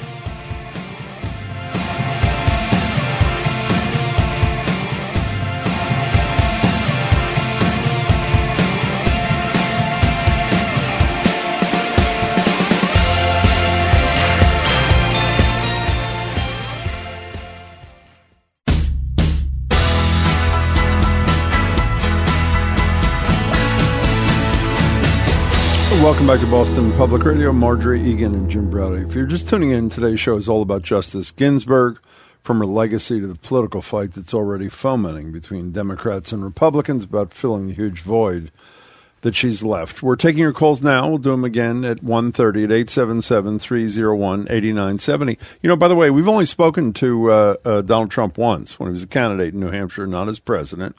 And we caught up with him uh, as I say, during the New Hampshire primary. And here's what he said when we asked him about whether he had criteria uh, or a litmus test for nominating a Supreme Court justice. But is there a litmus test? For example, does the person have to be pro-life? Just as an example, is that is Yeah, I'd there a put in- litmus test would- for Donald Trump? I would put in. Well, I'm pro-life, and I would put in pro-life. I would put in pro-life, and uh, we want many different qualifications. You know, we want high degree of uh, intelligence is a very important qualification. But you know, you look at some of these decisions that are coming down now from some of these people. It's like terrible what's going on. But we're going to uh, we're going to have a, a, very strong test. And I'm pro-life, and yes, we would put pro-life judges on. I've mentioned this to you before, uh, uh, but following our interview, there was another radio interview lined up, and the host was listening to our interview. And she said to uh, candidate Trump, Well, you just said you're pro life. Can you give me an example of a judge you might appoint who fits that criterion? And who did he name? Do you remember, Margery? I don't remember. His sister. And what? Oh, that's what- right. who was a federal court judge at the time? And what was did he get wrong about his sister? I think she is she. I I don't know. Is she pro-choice? She's pro-choice, yeah, and uh, she's the one who recently said to the uh, niece that he has uh, no principles. In any case, 877-301-8970. We're taking calls about your reflections on life and times of Justice Ginsburg and about the battle that started literally an hour after the announcement was made that she had died at 87. Let's start with Karen in North Andover. Thank you for calling, Karen. Hey, Karen. Well, good afternoon. Hi there. too. Um, I truly believe, even in in death, she was a very wise human being. Justice Ginsburg's work is now going to be brought back up for the young people who never lived through the discrimination days we had to live through, and they will find out all that she's done just before they go to vote. I truly believe it is of such great value. The timing of this could not be more advantageous, and I, I just I can't believe what what what went on. I just and how they're how the people who are not understanding her value are are injuring her heritage. I mean, attempting to, and they're not doing very well at it. It- Karen, thank you much uh, for the Yeah, call. thank you, Karen. 877 301 8970. We're going to talk to Jennifer Nassour, former state chair of the Republican Party, and Michael Curry, former president of the Boston NAACP. He's now on the national board out. Who politically does have uh, most to gain from this fight uh, that is uh, uh, coming up? And there are a lot of, frankly, I think there are pretty persuasive arguments that it, uh, depending on how they play it, either side. Russell has a question. What is it? He wants to know how it's possible that Mitch McConnell woke up and jumped into action on the Senate floor to ram through a Trump appointed Supreme Court nominee, but shows utter lack of empathy to the American citizenry, by not bringing to the Senate floor a vote on the House passed COVID 19 relief package.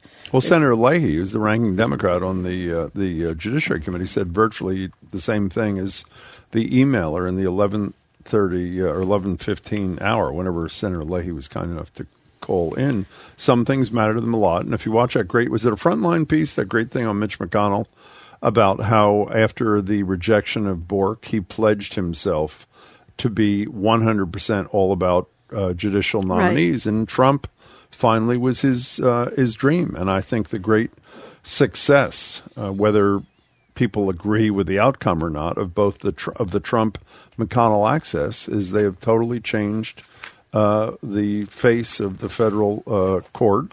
And uh, have already changed the face of the Supreme Court, and if they're able to get through another nominee here, change it for uh, decades. Marie from Wayland, thank you for calling. Hi, Marie. Hi, hi. Nice to talk to you. You too. Uh, my suggestion is this: that um, in an election year, once the conventions are over and you're in full out uh, election mode, that at that point uh, there should not be a Supreme Court uh, judicial uh, hearing by the current party. That way, if the the current person remains in power, they get to elect the the next judge, and the party who is not going to be basically, you know, running the show at that point should be able to just let the people speak at that point. Until then, I feel the president absolutely has the right. They should not be shut out because they are a lame duck or whatever reason. But once they're in full election mode and specifically after the convention, that, that should be it. Uh, Marie, thank you for the call. Uh, uh, I think a lot of people would go right to the inaugural the inauguration of the new president.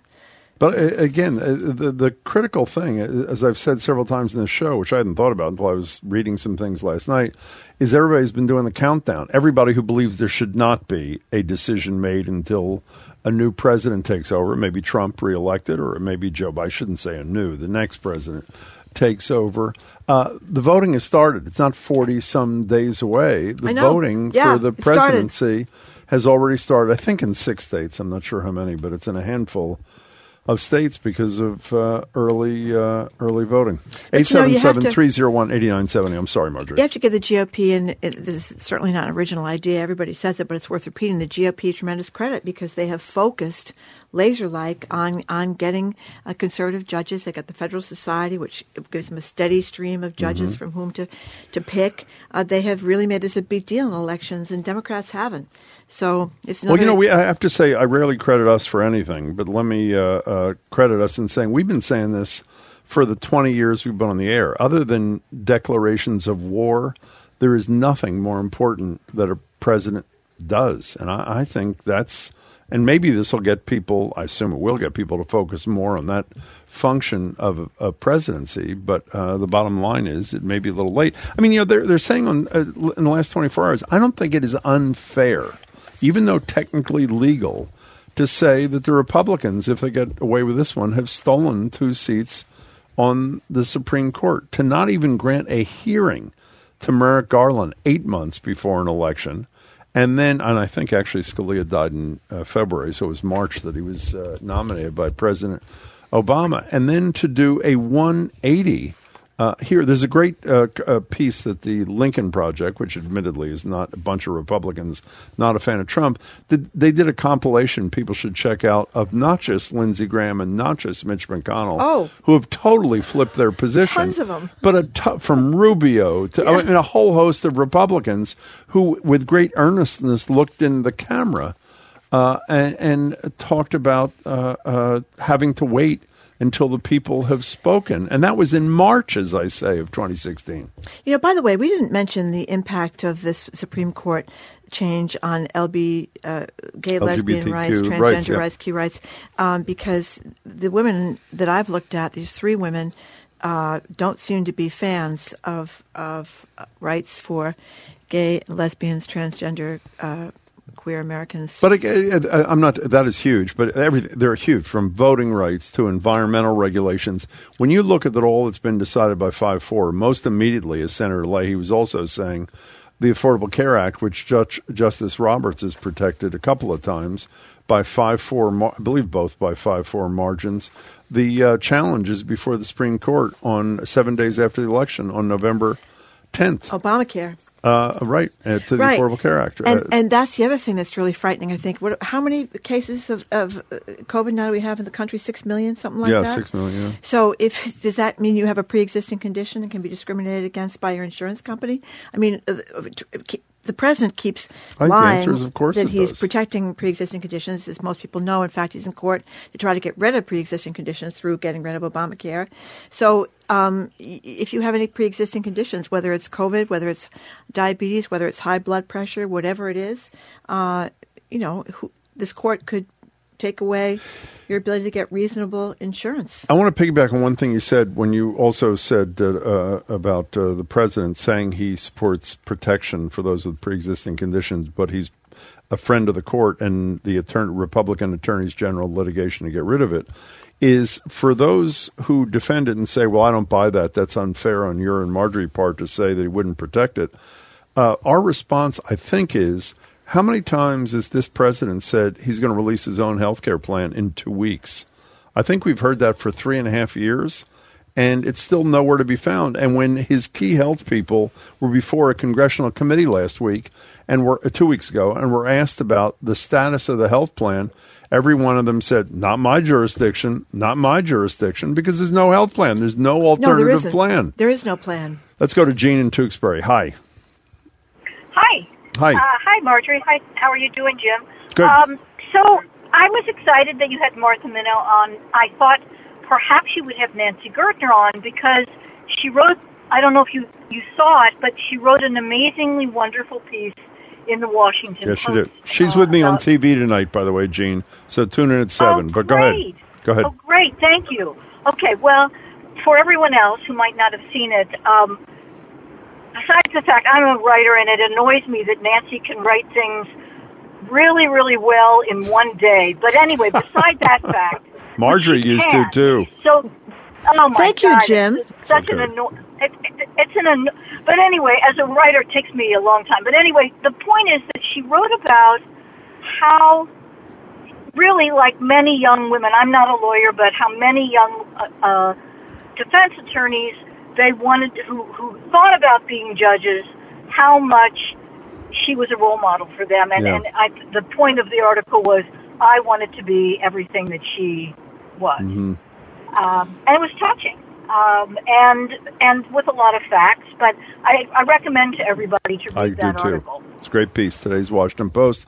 Former federal judge uh, Nancy uh, Gertner. I also, Gene, if you want to Google a great thing, uh, Nancy Gertner gave the Ginsburg Lecture to the New York City Bar Association in 2011, 2011, 2013. It was a brilliant lecture, in addition to which she was introduced beautifully by Justice Ginsburg. So it's a great pairing of Yeah. two great jurists. You should uh, check it out. Gene, thank Well, you. for as call- Jean said, that the headline of the piece is Ruth Bader Ginsburg was all I wanted to be. It's from the Washington Post, Yeah. September 19th. Let's go to Brooke in New Bedford. Hi, Brooke. Hi, hi, Jim and Margery. How are you? We're Fine, good. thanks. Okay, I'm a long time listener, first time caller. Oh, thank Um, you. Thank you. I was just, oh, no problem. Um, so I was actually calling, um, I guess, just to express my sadness about the passing of Ruth Bader Ginsburg. She, uh, although I have nothing to do with justice, I do work in the field of um, social services, and Mhm. she, and both her and Gloria Sam have actually been huge heroes of mine since I was a a little girl. I was lucky enough to actually get to meet and interview Gloria Steinem when she had gone to UMass Dartmouth. Um, but I was never able to meet um, Ruth Bader Ginsburg, which was a hope of mine. Um, so it's kind of dashed, obviously. Um, and the other thing I was going to say is a little memoriam to her on Saturday. I actually went and laid some flowers, uh, like a little bouquet and a little card at my local um, courthouse because I couldn't drive the seven hours to um, Washington D.C., which I did think about, but decided would probably not make sense. Brooke, that's a great first call. And by the way, we're in the same spot you are. We've had Gloria Steinem on the show a few times, but neither of us Yeah. were lucky enough to meet uh, Justice Ginsburg. But I'll tell you, I watched again yesterday. I think it's the CNN Oh, yeah, it's great. documentary, RBG. It is fabulous. Yeah. So if you want to meet her as close as you can now, uh, I'd check it out, Brooke. It is really, it's intimate and it's great. And I think really captured her beautifully. And want to hear more about her, you should stay tuned because we're about to talk to a former clerk of hers in a couple of seconds. Brooke, thanks for your first call. It was great. You know what? I I'm glad you mentioned that documentary because I think that's where I saw it, and it may have been someplace else. She talked about her husband, Mhm. um, how he was the first man she'd ever met Mhm. that cared that she had a brain. Yeah, and great. that was It's one of the big reasons that she married him, and how you know that that is so true. I think 57 years, I think. 57 years, yeah. And you think about that, um, women that are post 50 or certainly post 60 or 70, if you had a brain when you were in school, you better hide it because, you know, you weren't supposed to be smarter than any of the boys. I thought that was a great line that she had about that. And I also thought it was wonderful how he pushed her in his career. He was a lawyer too, Oh, yeah, never was big time. competing with her. How, since she was a lousy cook, he did the cooking. He even made the birthday cakes for the other uh, justices or clerks and stuff like that. So he was a fully supportive um, husband and I guess quite a good golfer. And he moved to Washington with her, by the way. Mhm. Talk about being supportive of what she's doing. Yep. She was appointed, appointed to the bench. So anyway, she she gave him a lot of credit, uh, um, and she took care of him when he had testicular cancer earlier in their marriage, Yeah. and she was so she was do, taking his law school notes, raising their first baby, Yep. taking care of him, and taking care of her job, and doing all these things simultaneously. Anyway, as Jim said, up next we continue the RBG conversation with one of Justice Ginsburg's former clerks. You're listening to 89.7 GBH, Boston Public Radio.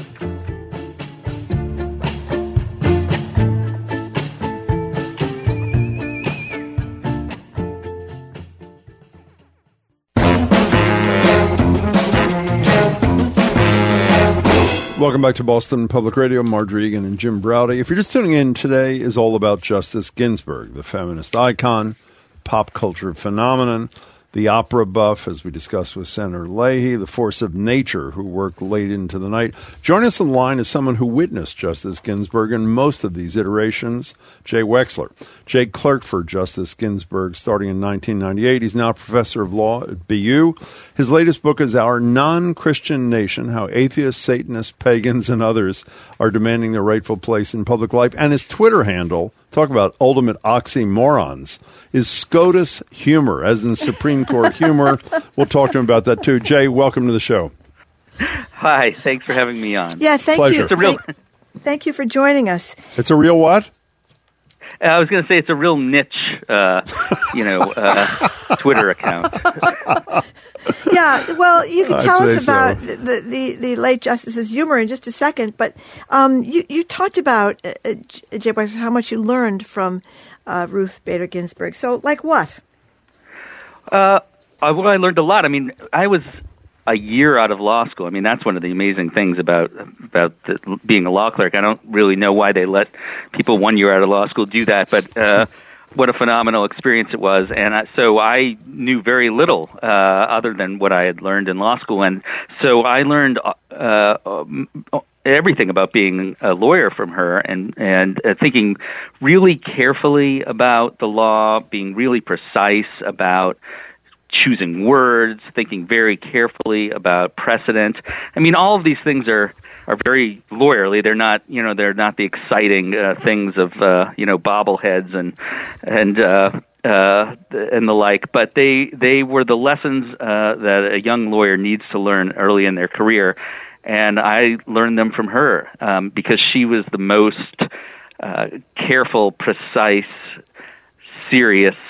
Um, and brilliant legal thinker that I had certainly ever encountered then, and probably even ever since. What was it like to work with her, like every day? I assume any of these jobs, no matter how smart you are in law school, are pretty intimidating when you start. Uh, correct me if I'm wrong, but what was yeah. it like to work for her? Uh, yeah, on the intimidating point, I would say absolutely. You show up right, and uh, uh, and you've just graduated from law school, and all of a sudden you're talking to a Supreme Court justice about some, you know, hard legal issue, and it's just like it's all you can do to to to not kind of pass out.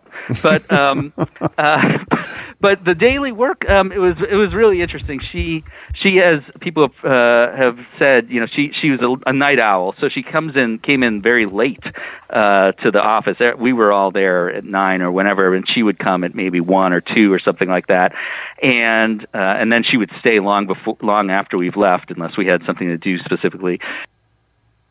And and it, it was kind of a arm's length in a sense clerkship uh, like some cler- some clerkships the the justice comes back to where the clerks are and sort of flops down on the couch and you know and uh and and and has a kind of talk back and forth you know about the about the case. And you kind of argue she was not like that. She stayed in her office. We stayed in ours. She would buzz us in if she when she wanted to talk about a case. And then we would go into her her uh, her office and we would uh sit and and work through a case or or a petition or whatever it was that that uh, she was working on, and then we would go back and do our work in our own offices, and then occasionally we would have kind of group get-togethers if it was somebody's birthday or uh, or, or something like that. She would bring in biscotti or a cake that Marty had had uh, cooked, uh, baked, and we would sit around the table and and and listen to her, um, you know, tell stories, and we would try to say a word or two. it was it was just an amazing experience when I think back on it, as I as I have been these last uh, two days. Well, Jay Wexler, you also wrote that she was so brilliant and so had been on the bench for such a long time. You really didn't have, uh, she didn't really need much help, and that you might have done a first draft of an opinion, but she would rewrite the whole thing. Yeah, I mean that. It, it, I mean, in some ways, uh, clerking for her was easier than clerking for other uh, judges uh, or justices because she had been on the bench for a long time, and she had very. Uh, she was very sure of her position on lots of different things, particularly if it was a procedural issue, for example. So so the clerk's role was to, certainly to help her. Uh, we'd write a memo. We would dr- make the first draft of an opinion, although always according to a very detailed outline. We would turn in the draft opinion. She would completely rewrite it and give it back to us and tell us to do it again. And then we would do that, and that would go on for a couple iterations. Um, it, uh, it it was the kind of job where we were we were you know complimented her, but uh, she she knew what she was doing. She did all the work. She drafted the she picked the words. She you know did everything, and it was just kind of an honor to to be a little bit part of that, and you know give her something to rewrite. We're talking to Jay Wexler, who clerked for uh, Justice Ginsburg in the late '90s. and He's now a law professor at BU. One of your tweets that I was looking at, uh, you talk about. I think it was the first opinion you worked on for Justice Ginsburg, where you described there being an opera footnote battle Yeah. between Scalia and Justice Ginsburg. I mean, by the way, I, I hope everybody loves the fact, and I know some people ideologically can't deal with it, but I can, and I know Margery can. Is the relationship between these two polar opposites in terms of uh, ideology? What was this opera footnote battle thing you were talking about, Jay Wexler? It was fantastic. Um, I'm trying to. Uh, I, I was trying to remember the details of it. I believe that um, just so Justice Ginsburg was writing a dissent to an opinion. Uh, I think that Justice Kennedy wrote, but Justice Scalia had a concurrence, and so it was her dissent versus his concurrence, and she accused him of uh, of relying on a case that she didn't think was relevant, and she she she called it the leitmotif of Justice Scalia's opinion was you know misplaced.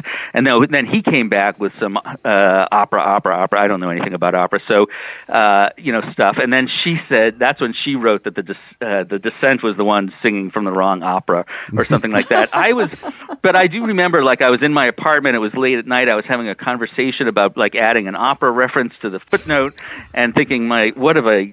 this is unbelievable. Uh, and I hoped that it would go on like for days and days, and that the opinion would turn into mostly about opera. But uh, that didn't happen. It stopped after one or two volleys. But it was really great. So, Jay Wexler, you know, you, you, I guess maybe lately it's not so hard to see this since she's become the notorious RBG and kind of, you know, this uh, young women are like crazy about her. But um, I, I was surprised to read about her dancing at the Gilbert and Sullivan production. Tell us about that. That's a yeah, that beautiful was uh, that was extraordinary. um, yeah, so so she was when I clerked for, her, she was not notorious yet. Uh, she was famous in the legal world, but not uh, not otherwise. In fact, if we would walk around together near the court, people would recognize her. But if you were somewhere else, they might not. Um, but this, so she would take us on little outings. She would always try to get her clerks to love opera. I don't think it ever worked, but uh, she took us to an opera. She took us to a Georgia O'Keeffe uh, exhibit. I remember, and then she took us to uh, a Gilbert and Sullivan production, which she she loved, and uh, you know we so we were there and. Uh, it was during the day, I think. I can't remember exactly where it was, but uh, at at the at the intermission part, the the the the people who were putting on the the production knew that she was there, and they shined the spotlight on her, and and they asked her to come up to the stage, and she did. She was so you know kind about it because I'm sure that wasn't the thing she was planning on that day. But so she went up to the stage, and they played a little ditty, and she kind of twirled around on the stage, and there was a little uh, young girl, maybe seven years old, who was also twirling, and so there was Justice Ginsburg, this justice of the Supreme Court of the United States, and a seven-year-old girl twirling around on the stage to a Gilbert and Sullivan song, and it was another one of those moments where I was like, I can't believe this is uh, my life, and uh, it was it was just a, it was so because so everybody was so happy that she did that. Um, you know, it was just really beautiful. She could have just sat there and said, "No, thanks. I, I, I'm watching the show, not participating in it." But she was uh, she was totally game, and I'm sure she had a, a huge effect on that girl's life, and uh, you know, so many more. Of course. Well, obviously yours too. So, uh, as I said when I introduced you, Jay Wexler, one of your, your areas of expertise, allegedly, is Supreme Court humor. I mean, I have to say, as a long distance observer of the Supreme Court, I don't see it much, and so I assume I'm missing something. So, No, no, I. am I or no? No, no, you've got it right. There's there's not that much humor in the Supreme Court, but what there is uh, is that occasionally a justice will say something during oral argument that will cause the the the the um, the whoever transcribes the oral argument to write laughter in parentheses right? Mm-hmm. And and so um, uh, uh, ten years or fifteen years ago, they actually changed what they did in the transcript. Uh, they they they they started using the justices' names who were speaking. Like before that, they just had Justice, but now they had Justice Kennedy, Justice Scalia, Mm-hmm. and then so that made it possible to calculate which justices got the laughs. So I wrote that up in a couple of hours, and somehow it caught on. And now Who got the most laughs? Who got the It most was always just Justice Scalia always dominated, and now it's Justice Breyer. Uh, but Justice Ginsburg beats out Justice Thomas, beat out Justice Thomas regularly, and last year came had three more laughs than Brett Kavanaugh in her final term. That's, you know, before you go though, this might be a career ender for you, at least at cocktail parties, if there's ever a cocktail party again. Jay Wexler, is you wrote somewhere that of all the justices uh, uh, who were in- on the bench when you were working for Justice Ginsburg, I think your word was normal. That the most normal was Clarence Thomas. What did you mean?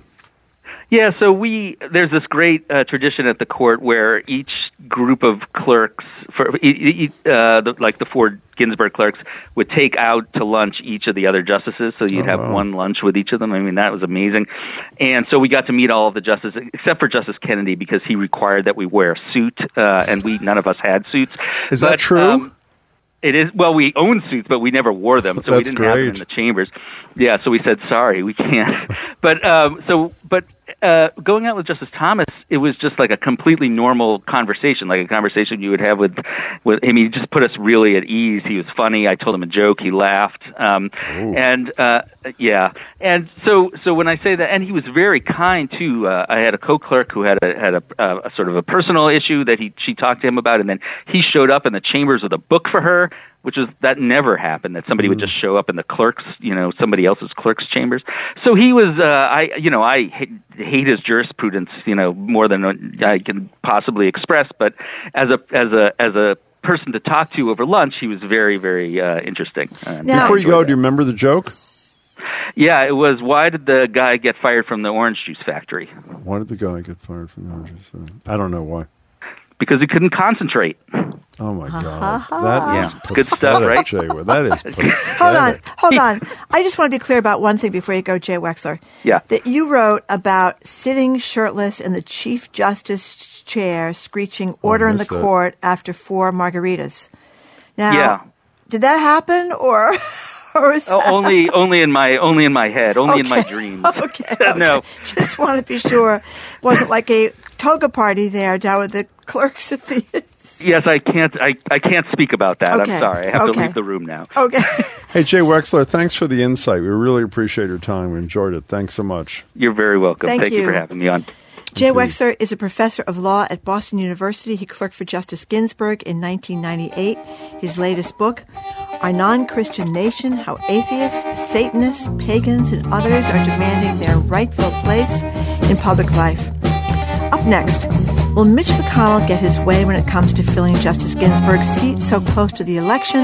That is next on 89.7 GBH, Boston Public Radio.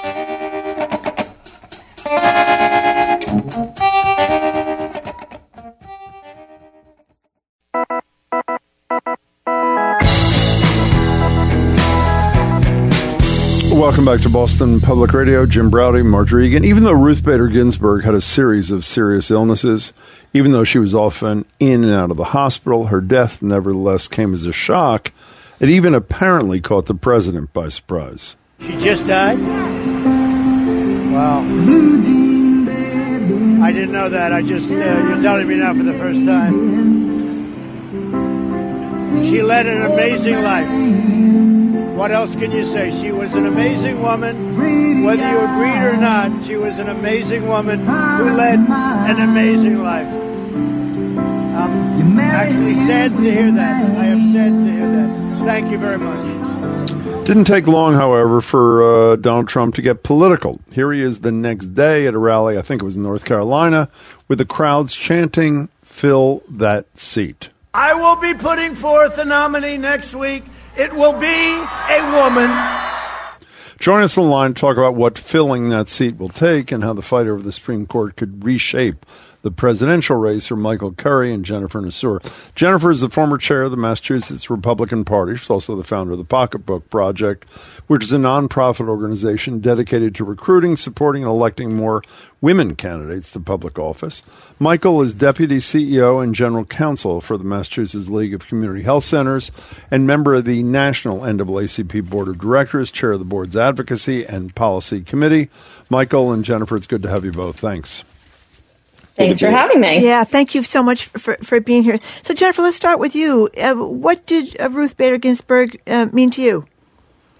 Well, I mean, obviously, as a woman who uh, champions women running for office and being involved in the conversation, um, I just her career was remarkable.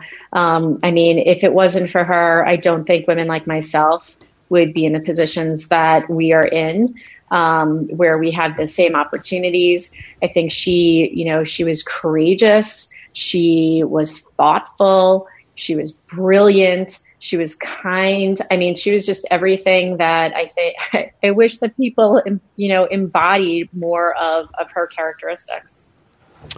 Michael, Michael, when we were speaking to Martha Minow, the former dean of Harvard Law School, about an hour ago, I think it was exactly an hour ago, she said what Thurgood Marshall, I'm paraphrasing, was to racial equality, Ginsburg was to gender equality. Is that ring true with you? I think absolutely. Um, and I think we'll Starch, as you know, there's a documentary, a piece that uh, talks about her uh, contributions while she served on the Supreme Court and her career prior to joining yeah. the Supreme Court, her work with the ACLU and other organizations.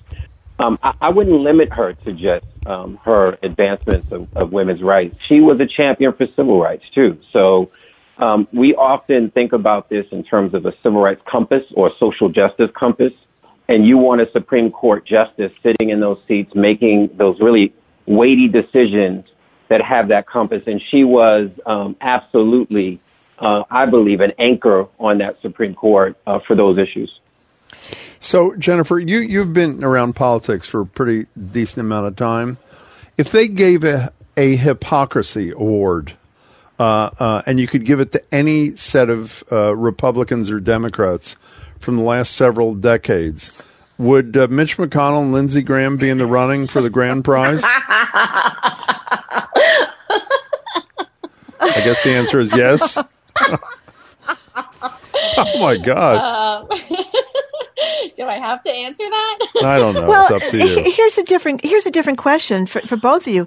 Um, does it even matter? I mean, does does does their hypocrisy on this make a difference. I've been saying all day long, Republicans have mostly been silent about the guy, the president, who's lied about coronavirus and continues to put people at risk.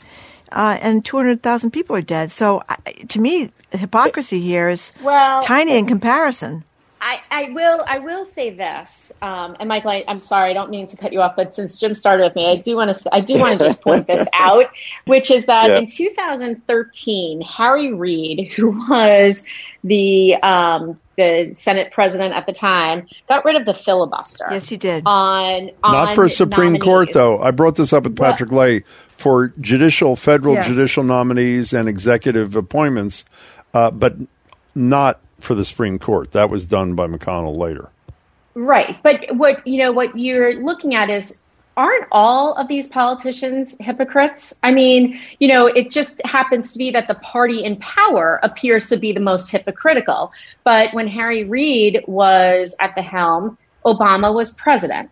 And it basically was we could do whatever we want since we have the White House and the Senate. And so just because we see that today, is it is it wrong? Is it hypocritical? Totally. But I mean, has it been employed before? Yes. But did Harry Reid, just one thing on this, and by the way, I was critical of Reid both at the time and with Senator Leahy, but did Harry Reid say a year or two before that, uh, if I ever try to get rid of the filibuster for executive appointments or the lower federal exactly. judiciary, uh, make sure you play this tape back, just like Lindsey Graham said four years ago? No, he didn't. Michael, and, go and I'll say, yeah, I'll say, Jim. I think what's disturbing, and you know, there's a term that always comes to my mind in this moment because I don't think the equivalence of the uh, hypocrisy that exists in government, and you see it at every level. Where decision, you know, people run for office, claim one thing, and then not do it, and have a different opinion when they're in the office. This is an extreme, and I think of the term Pyrrhic victories. If you think about that in terms of the American Revolution, Civil War, those those victories where the war becomes so bloody and violent that in the end no one really won. And I think that's where we're headed in politics right now. It's by any means necessary that this, the Republican Party is willing to uh, upend tradition, uh, 230 years of the Supreme Court. February, I think, was the 230 year anniversary. The traditions of, of placement of Supreme Court justices, and and to tell that we did not advance uh, Merrick Garland in 2016 and use those same reasons, um, and then say, well, you know, it's different now. We're in power, is the quintessential example of hypocrisy. And unfortunately, Jim, to your question, there'll be no repercussions from it. People are so dug in on both sides that they'll just uh, excuse this away. So, whom do you think this helps? Um, the the Supreme Court battle, the death of Ruth Bader Ginsburg. You know, does it help Trump or help Biden? Jennifer. Mm. Depends on what state you're in. yeah. I mean, I agree with Michael. You know, we're so polarized that I mean, you know, I I think it's it's a very um, it's a it's a line that you walk, right? You're either um, in the Trump camp and you want this to happen and you want a Supreme Court justice nominated and confirmed in the next six weeks um, or during lame duck session, which you run into that and you run into maybe, you know, some other folks being elected into the Senate, like Mark Kelly in Arizona, um, or you're a Democrat and you don't. Um, you know, I, I mean, Trump does have folks that he's vetted. He does have names on his list. It's not like he hasn't gone through this twice before. Um, you know, I, again, it's hard to get over, I think, for a lot of us, the hypocrisy on both sides because when it was happening in 2016 and the Democrats wanted it to go and force it through, and the Republicans kept saying, no, no, no, we have an election, it should be the next president. Maybe a little bit here, maybe a little bit of a difference, and I can't remember who I read had, had said this. Um, is the next president is either Trump or Biden. Whereas in 2016, the next president, it wasn't a choice of Obama or someone else. And so maybe some of the thinking is, well, you know, there's a 50-50 chance that it's Trump, whereas in 2006, and I'm not, I'm not justifying it either way, but I think that it may be a slightly different than 2016 because it was never going to be Obama again. It was going to be Trump or Hillary. Mm. What do you think about the potential? It's almost, it's so crass, but this is where we are. Uh, who, who is likely to benefit from this fight uh, Democrats and Biden or the Republicans and Trump there, Michael Curry? Yeah, I don't, I don't, I don't know. I think we're we're speculating at this point, but I think it could drive some Republicans to come out because they see, as I've said on your show uh, um, many times before, to deal with the devil, that many Republicans find him to be um, inappropriate, uh, criminal in some cases, and yet will still uh, fight for him because he'll deliver Supreme Court justices that they think will deliver on, on what they care about. Um, the reality is that may drive some people out, but I think it'll have uh, equal effect on the other side. More Democrats will come out. Uh, I hope that they'll come out uh, and honor Ruth Bader Ginsburg, who did not want her seat to be filled uh, in this short period of time and wanted it the next president to seat the Supreme Court justice and I hope they come out in, in her name. The only other thing I'll mention is this whole issue around packing. It's so funny. A decade ago, many of us were involved in the redistricting process and introduced to terms like packing and cracking. Um, and now we're revisiting another version of packing as Democrats will have an option on the back end if there is a Supreme Court nominee, uh, justice seated um, to even increase the number of Supreme Court justices, which is within Congress's power. I think that is going to be a potential strategy of the Democratic Party. Yeah, but wait, but but, but Biden's got to win, and the Democrats have to take over the Senate for that to be an option. Absolutely, right. absolutely. Right. All of that, all those chips have to fall into play. But we've been there before. We've had smaller numbers of Supreme Court justices. I think five uh, in the 19th century. Um, we've gone even higher than nine at one point. Uh, so I think there's a, a, a real strategy on the back end if McConnell pushes through a vote uh, about increasing that number. Uh, you know, I think about I forget who it was who tried to increase it to 15.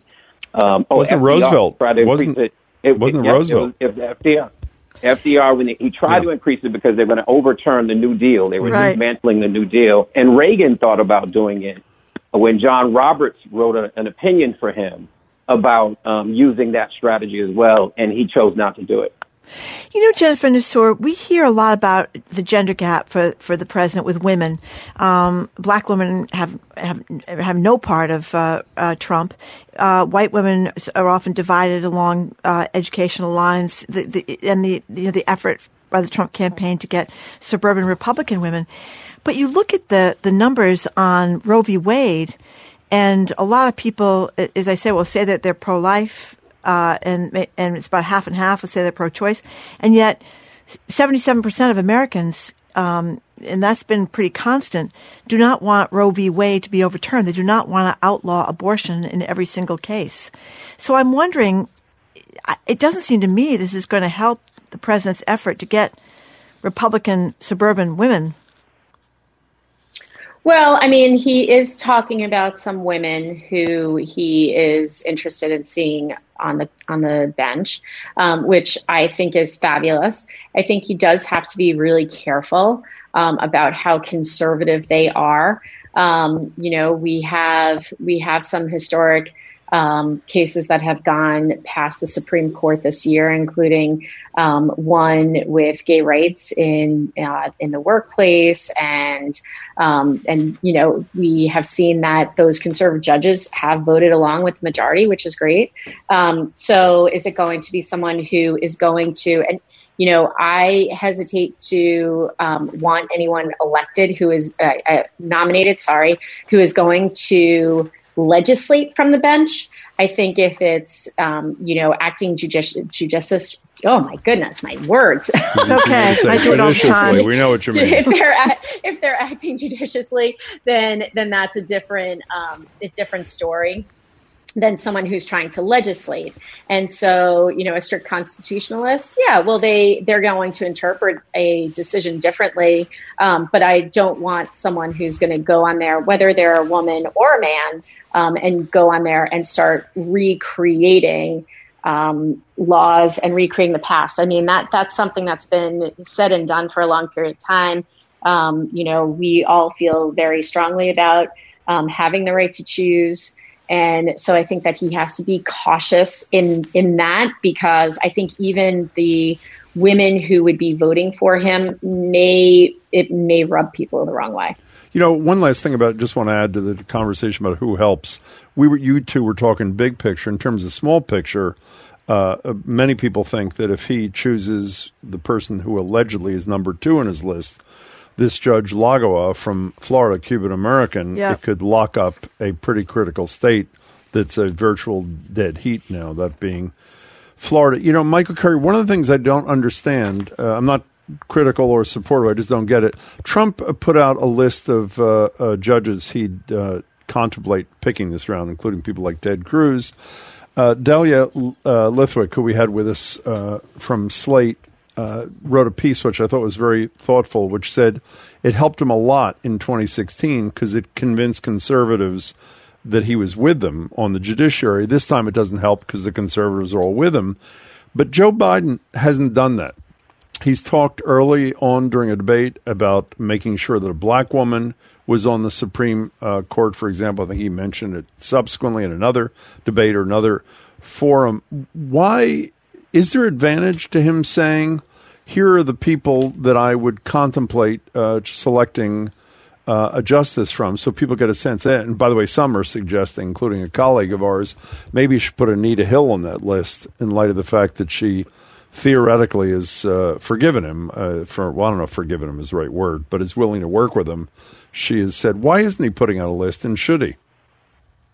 Well, it would be poetic justice for Anita Hill if she were a nominee, but um, I think it's it's and if I were advising Biden, which of course I'm not, um, I would tell him not to put out a list. I don't Why? think similar to our conversation around the pandemic, right? He's not the president. Hmm. Um, and your job is to speak very broadly as a candidate for the kind of uh, judge that you would appoint uh, or nominate to the Supreme Court, but not to put up nominees. I think that's the job of the president to nominate uh, candidates to take a seat on the Supreme Court. He can respond to nominees that I think the president puts forth, and he can talk about what he would be looking for if he were elected president. It, it opens up a can of worms when you're starting to, as a candidate, start to uh, Mm-hmm. give names that you've probably not fully vetted because you're not in that role yet. So I think it would be wise for him to talk broadly, uh, let others float names. I think that's the strategic Mm-hmm. part of this. Other people can float names like the Anita Hills and many others that would be great candidates, uh, and let him sort of respond broadly. You know, uh, Michael Curry and Jennifer Nassour, can we turn to the dreaded local angle, as Margery likes to call, use that phrase here? Uh, uh, I have to say, I was stunned that uh, when Charlie Baker, who is the headline in the Globe, says often uh, stays out of national politics as much as he could, endorsed Susan Collins in in the Maine race. We saw a poll this morning out of Suffolk where uh, Sara Gideon, who I think is the Speaker of the House up there, has a five point lead, which is just outside, I guess, the margin of error. Starting with you, Jennifer, were you surprised for a guy that tries to keep things in state that he was willing to endorse somebody who has angered so many women who are a pretty important part of Charlie Baker's base? Well, I was surprised that he that he did um, venture into national politics, but I mean, I think that they have a mutual respect, and um, you know, for for the most part, Senator Collins is incredibly independent in her voting record. Not Um, on judges. Not on judges. Well, I mean, okay, so let's go and look at all the Democrats and let's look at Kamala's record, and then you go and tell me that she's a conservative. So, I mean, if we're, you know, if we're looking at Susan Collins as a whole in the United States Senate, she's incredibly, incredibly independent. And so, you know, New England stands in its own little world in national politics. Um, I'm glad that the governor did it because I'm a fan of Susan Collins and I, I've been a supporter of hers and a friend and um, and I think that she really needs all the help that she can get. Michael, I assume he breathed pretty easily, e- more easily once she said in the last whatever uh, number of hours that she thought that the next uh, that after the election the decision should be made Right. uh, as to who the uh, replacement for Ginsburg is. What did you make of the Baker endorsement? Yeah, so one, I'm glad she made that announcement that it should wait, and Murkowski as well, uh, and hopefully will turn a few other votes. Um, but you know, I- one thing about this governor, I think he's not, if not the most, one of the most popular governors in the country. Yeah. Uh, is he's not, you know, he's not new to this. I mean, he's pretty calculated with his decisions. So I would guess that he and his team were pretty confident that he could uh, support her and not lose any ground with women voters. Um, you know, to Jennifer's point, there's sort of a camaraderie connection that we have in these elected officials in New England. Uh, and I think it's been even strengthened by COVID 19 and this pandem- pandemic, working collaboratively across state lines. Um, so I would not be surprised if there's no uh, repercussions for him, and he and his team had calculated that and knew that there was an upside to it. Boy, I could not disagree more with both of you. I, I can't recall, except for Ruth Bader Ginsburg, who being all upset about this in the Supreme Court, getting emails and phone calls and um, over the weekend from women that are absolute in, Ma- in Massachusetts, women that are absolutely irate and, said that's it um, because of her vote for Justice Kavanaugh, and also I think she has been pretty much consistently voting with President Trump. And it, Maura Healey uh, put it that you know that that he's uh, that she's carried out Trump's agenda. So I I don't know. I think uh, I mean the pro-choice women in Massachusetts are a pretty uh, considerable number, and I I think it's going to hurt Baker a lot. Maybe people. Yeah, forget- think it's, the- it's, no. it's it's the offset, right? It's the it's um, I don't like this decision, but what are the other things that I may have liked about his, Yeah. his Right, leadership governor? exactly. Maybe maybe you like the fact that he led well on COVID nineteen compared to some of his uh, governor colleagues across the country.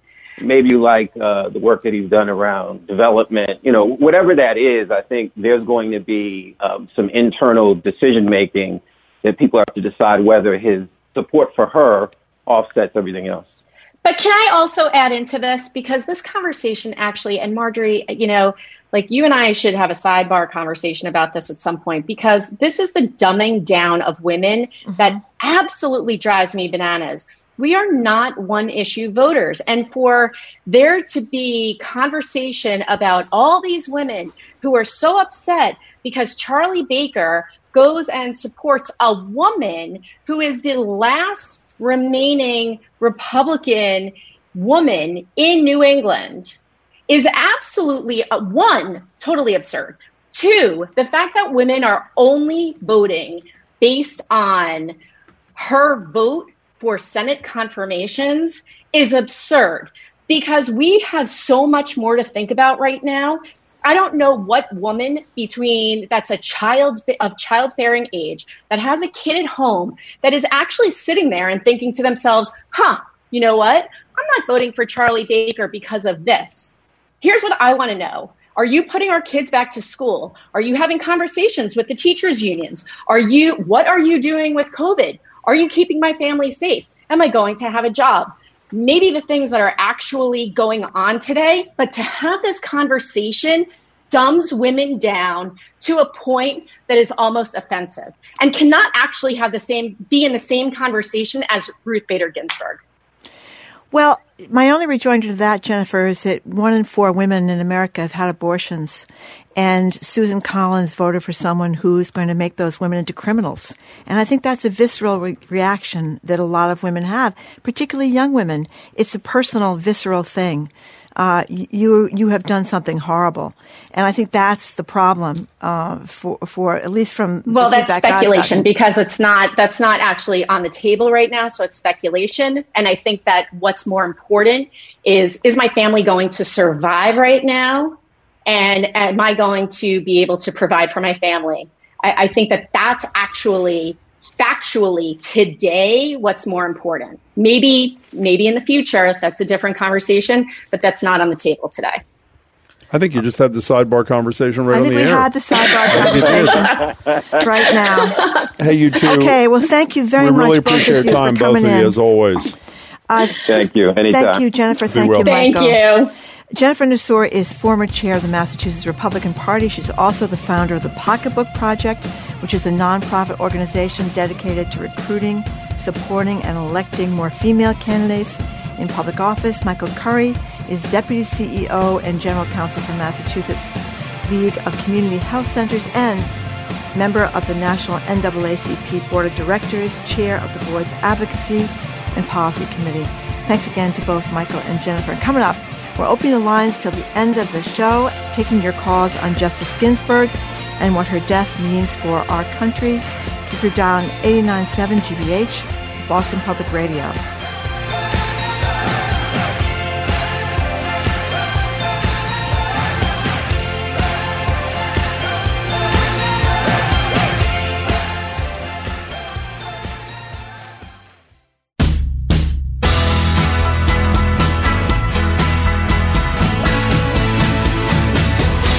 Welcome back to Boston Public Radio. She's Margery, and I am Jim Braude. If you're just tuning in, we've dedicated this whole show to Ruth Bader Ginsburg, talking about her career, her legacy, her life, and her successor. How and when he or she, most likely she, will be picked. And for the rest of the show, as Margery said, uh, the lines are open for you to weigh in on any and all of these things. Should you choose 877 301 8970 is the number. I just want to clarify one thing. We said it earlier, but if you just you weren't tuned in earlier, in response to something Michael Curry said about expanding the size of the court, a lot of people are under the uh, misapprehension that the Constitution needs to be amended uh, to have a Supreme Court that is larger or smaller than nine. In fact, it can be done by statute, like any other statute. If Congress said there shall be 11 or four, and whoever the president is were to sign that piece of legislation, that's what the size of the Supreme Court would be. So uh, I'm assuming that's one of the veiled, I don't know if you'd say threats, but threats that Chuck Schumer was talking about when he said that all things are on the table if the Republicans continue to attempt to rush through uh, the president's uh, nominee. And again, uh, we heard a couple of hours ago the president said he will do the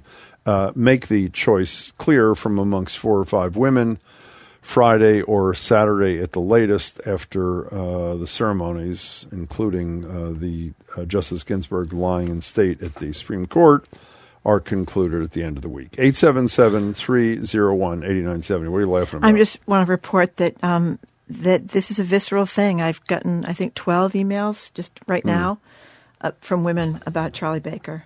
Every one of them says the same thing. No, well, also you look at the comments. They're not uh, uh, they're random, obviously, but there are hundreds and hundreds of comments on the story. A lot of people saying that uh, they voted for him, won't vote for him again. I have no idea if that's a scientific sample. As Michael said, he is wildly popular, has been. And by the way, as soon as he rejoins the show, which we hope is this month, he's obviously been pretty busy and apparently unable to uh, give us an hour. Uh, um, we will, I'm sure, broach it with him. 877 301 8970. Okay, where are we going, you guys? Someplace? Not sure. Who would you like us to speak to back in Brighton? Let's go to Oh, Paula and Bill hi, Hi. Hi, a couple of things. Um, Ruth Bader Ginsburg was Jewish. So was Judge Gants, who recently died. That's a good and they're going to be replaced by Republican Christian judges who don't respect Jewish the Jew, the Jewish um, abortion rules, which are it is not more murder if it threatens the woman's life or her mental sta- status. She should have an abortion, and the question is whether she's allowed one. The question is whether she must have one. And the other thing is the start of the Jewish high holidays. Um, this is kind of like having a Roman emperor appoint a judge who throws Christians to the lions. You know, Paula, I have to. Paula, I'm sorry. Paula, I'm sorry. I hope that Judge Gants, Chief Justice Gants, and Justice Ginsburg, their pro-choice position was not because they thought their uh, being Jewish dictated it. They happen to be Jewish, and I there are plenty of Christians, maybe not the ones that Trump picks, who uh, believe a woman has a right to choose. So while you're factually right about the change in power and the high holidays, I'm hoping that Gants and Ginsburg were not uh, persuaded, uh, were, were not making their decisions based upon what religious uh, doctrine was. But Paula, thank you very much for the call. 877 301 8970. Uh, let us go. Nowhere. Um, yeah, I'm sorry, you guys. Know, I'm really glad, by the way, while we're waiting to figure out which line we're going, I, I'm really glad we did this today, by the way, hearing different perspectives from, again, the former dean of Harvard Law School, Martha Minow, obviously had a relationship with her, Patrick Leahy, who obviously was the chair of the Judiciary Committee for years. He's now the ranking Democrat and went to the opera with her in addition to everything else. Jay Wexler, who was a, uh, a clerk. You really get a nice feel about one of the most important people uh, of our lifetime. And it's really not hyper, hyperbolic to say that. She changed the world in huge ways. And I'm so glad that so many people have said in the last two and a half hours, she didn't just change it when she got on the Supreme Court, she changed it in her private life. Uh, with Working her for the work ACLU. and her advocacy prior to joining the winning court. five out of six cases before the Supreme Yeah. Court, and most of them, I think, were, if not all of them, were during the 1970s. And and as uh, I think Dahlia Lithwick was pointing out, you know, there was a guy whose um, wife died in, chi- died in childbirth, and she took up his case because. Mm. Um, Everyone was so stunned that a father would be home taking care of the kid after his poor wife had died in childbirth, and she fought for him to get the benefits that he otherwise would not have been entitled to, because they only thought the people that needed those benefits were women who lost their husbands. You know, Mm. it's just she she did a lot of that uh, kind of thing. I thought there was a funny case about was it Oklahoma the case about um, where you could you could buy beer at, at you had to wait till you're 21 to, if you to buy beer if you were a man, but women Yeah. could buy the beer at Yeah. 18. and And said, she represented a man, right? I don't know who she represented, but the, the point was this is ridiculous. The women could buy the beer, beer at 18. The men have to wait till they're 21. So it was that same sort of um, patronizing view of women that, you know, teachers got pregnant, lost their job. She represented teachers in New Jersey. And this was in the 1970s. You got pregnant, you lost your job. Remember Elizabeth Warren talked about being pregnant and uh, being threatened with losing her job?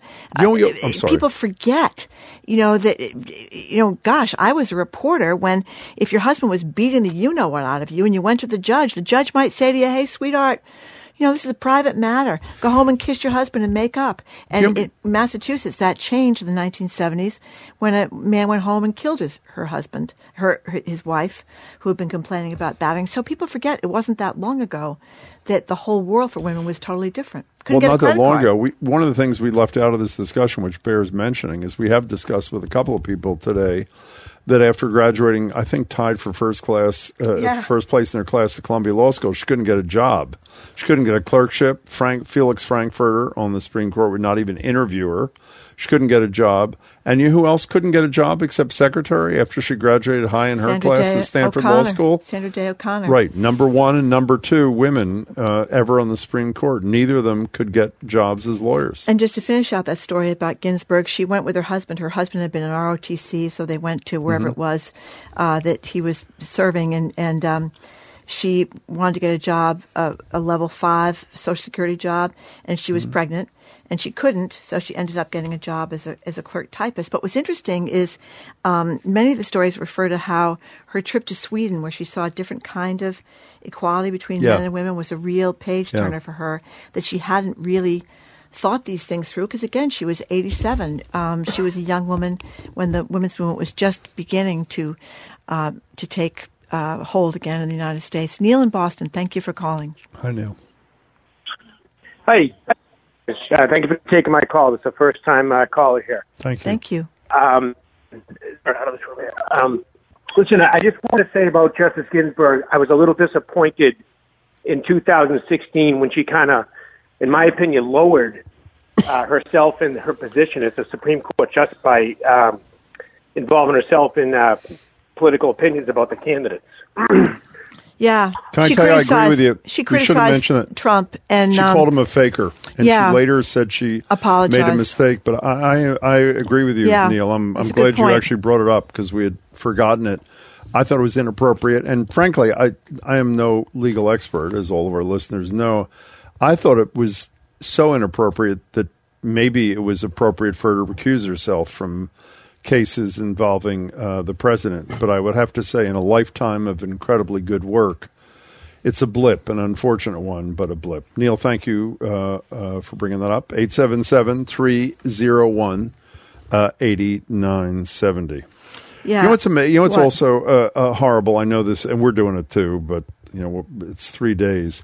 It literally was an hour until uh, a remembrance of this giant uh, in American history became a political fight. And I said it early in the show, and I'll say it again. Mitch McConnell could have waited till Saturday morning to say there will be a vote if the president puts forward a nominee. Uh, but an hour later, just like I think it was only an hour or two after Merrick Garland that he announced in 2016 that there would be no hearing and no consideration, which uh, is what happened. Jen in Rhode Island, welcome to the show. Hi. Hi, um, I'm a first time caller also, and I love your show. Thanks. It's a good way to stay informed when I'm driving. Well, thank you. Um, as to uh, the notorious RBG, I could not be more grateful to have had such a strong, gracious human um, as someone who inspired not only me, but my daughter and countless others. She was fallible and she admitted it. She was humorous and wasn't afraid to show it. She was a brilliant, brilliant mind, and we're very lucky she was there at all, and we probably will never see another of her strength or character. Jen, how Uh, old is your daughter, if I may ask? How old's your kid? She she is 13 now. I'm so glad. I was hoping she'd be young because one of the things that I love the most on the weekend coverage was hearing little girls and little boys, but mostly little girls who were single digits or young teens like your daughter talking about how much uh, Justice Ginsburg meant to them. And in many of these cases, it wasn't just the supervi- superficial, I love notorious RBG, but they knew something about her in ways that I think most kids know virtually nothing about other Supreme Court justices in terms of substance. So I, I actually, I love that. Jen, thanks for your first call too. We have bad connection, so we've got to let you go. Isn't that the case? I mean, you have two daughters, and my two daughters are now grown up. But when they were a lot younger, they Oh, had the same they were affected the same Yeah. way by Ginsburg as Big time. Jen's daughter was. No, Worked into her friends. You know, several emailers have pointed out that Biden on Friday night also mentioned after he said it was sad news about Bader Ginsburg when his plane landed after his campaign that he wa- thought the next president should pick the next Supreme Court justice. So I just want to point out he. well, I did mention- believe, but but I, I understand you're trying to be fair and even-handed. I believe that was after McConnell said there'd be a vote. Oh, it was. It so, was. I think that I, I don't know if he unilaterally would have. Uh, but, if the point of the emailer is they both should have shut up, maybe that's the case. But I guess he was responding to uh, to uh, uh, what McConnell had to say. And by the way, as far as I know, unless any of our colleagues tell us otherwise, since we've been on the air since eleven, we are where we started the day. That there are two members of the Senate. Uh, Murkowski from Alaska and Collins from Maine, who say the next president, it might be Donald Trump, should decide who replaces uh, Justice uh, Ginsburg. And as most people who can do a little math know, you got to get to four if you want to stop the nomination, because if it gets to three with a 53 to 47 split in the Senate, that would leave it a 50 50 tie. And as you all know, the vice president is the president of the Senate and can break a tie, as Mike Pence could. And he would be the 51st vote to Yeah. confirm whomever it is. So there has to be four president Republicans, nominated correct? have to be for assuming the Democrats all uh, uh, uh, stay together, which is, I think, a fairly You know what else was, was is interesting to read about her for all the um, uh, working mothers that are overwhelmed and talk about how difficult it is. You know, the the second shift, working all day, coming home and taking care of the kids. To, to look at her life, her husband was unbelievably helpful, as we said before. He did the cooking, uh, did a lot of the child care, but she got a had a nanny from eight to four, and then she would come home and be with the little. I think their first child was a girl. It might have been a boy. I'm not sure. Anyway, the first child from you know from four to eight or whatever time the kid went to bed, and then she just got up. She worked until the till the wee hours of the morning every night. I mean, it takes incredible discipline to be able to do that, but she managed to do it because she was disciplined because she had a husband who picked up a lot of the domestic chores and was very. As she said, she began dating him because he was the first man she went out with who noticed that she had a brain. I absolutely love that. That's one of my favorite parts of the stories from the weekend. I know it's It's great. It's, Eighth- it's terrific. Astrid and Gloucester. and they thank you. apparently, from everything, they Great apparently marriage. had an incredibly great marriage. wonderful relationship for almost yes. 60 years. And he was not Sorry. jealous of her success, even though they were both lawyers, which is another Lawyers, uh, yeah. wonderful thing about him. Astrid and Gloucester. Hi. Astrid, I'm sorry to interrupt. Hi. That's okay. That's okay. I just want to, I had to call in because my my next door neighbor growing up, and of course, because in Gloucester you never move two more two feet from where you were born. Um, I still live in the same house. Um, but my so my next door neighbor's uh, wife was um, Sharon Frontiero in Frontiero v. Richardson. Oh. Um, and so she, my first year of law school was the, I forget, must have been the 25th anniversary of, of that case. And so they, uh, we got this big expose in the Gloucester Daily Times and I brought it into my con law professor and I was so excited because I said, you know what, I bet Sharon would come in and talk to us. And my con law professor, whom shall remain nameless, said, read the article and one of the things that my neighbor did was she um, she went on to become a really ardent supporter of the bookmobile and she got married and she raised an absolutely fabulous kid and she and her husband have probably one of the most equal marriages I've ever seen in my entire life. But my con law professor was upset because she said one of the things that she did was she wrote two Harlequin romances, and she said, "This is terrible. This is terrible for feminism." And when I talked to Sharon, she goes, "Yeah, some people say that, but I'll tell you, Ruth never said that. Ruth was like, you do what you want to do." That's the whole thing. It's like, you know, feminism is about making sure that you can have those decisions. You can choose what you want to do. And, you know, as much as Jennifer Nassour says, oh, people of childbearing years don't care about that, guess what? I do care if my child has access to being able to terminate a pregnancy if she wants wants to or not. Astrid, And I, I just have to correct. In fairness, in fairness to Jennifer, she didn't say women don't care about it. She said women aren't single issue voters. That's what her uh, Uh, and by the way, just so I'm clear, so I don't, I don't want to Yeah, I got embarrass the myself. Frontiero the case you're case right talking about here. is the military benefit case, Yeah, right? she was equal li- benefits. Yeah. Yeah. Lieutenant in the United Yeah. States Yeah. Air Force, she wanted housing and medical benefits for her husband, whom she claimed as a dependent. But at the time, servicemen could claim their wives as dependents and get benefits. But service women had to Women prove could- their oh, husbands that's were great. dependent on them for more than half their support. Her husband didn't qualify under this rule, and the case went to the United States Supreme Court, as Astrid just said. It's crazy. Esther, thanks for the call and the neighbor's story. I like the thing that in Gloucester nobody moves. Anybody Well, built- so pretty born in Gloucester there. never moves. What did she say? More than two Yeah. houses uh, down. Is that what? You know what I realized? We have not played any sound in three hours. Oh, my gosh. From Justice Ginsburg herself. So this is this is a personal moment.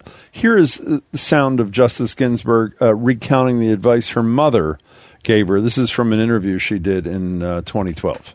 She had two messages for, for me in my growing up years to be a lady.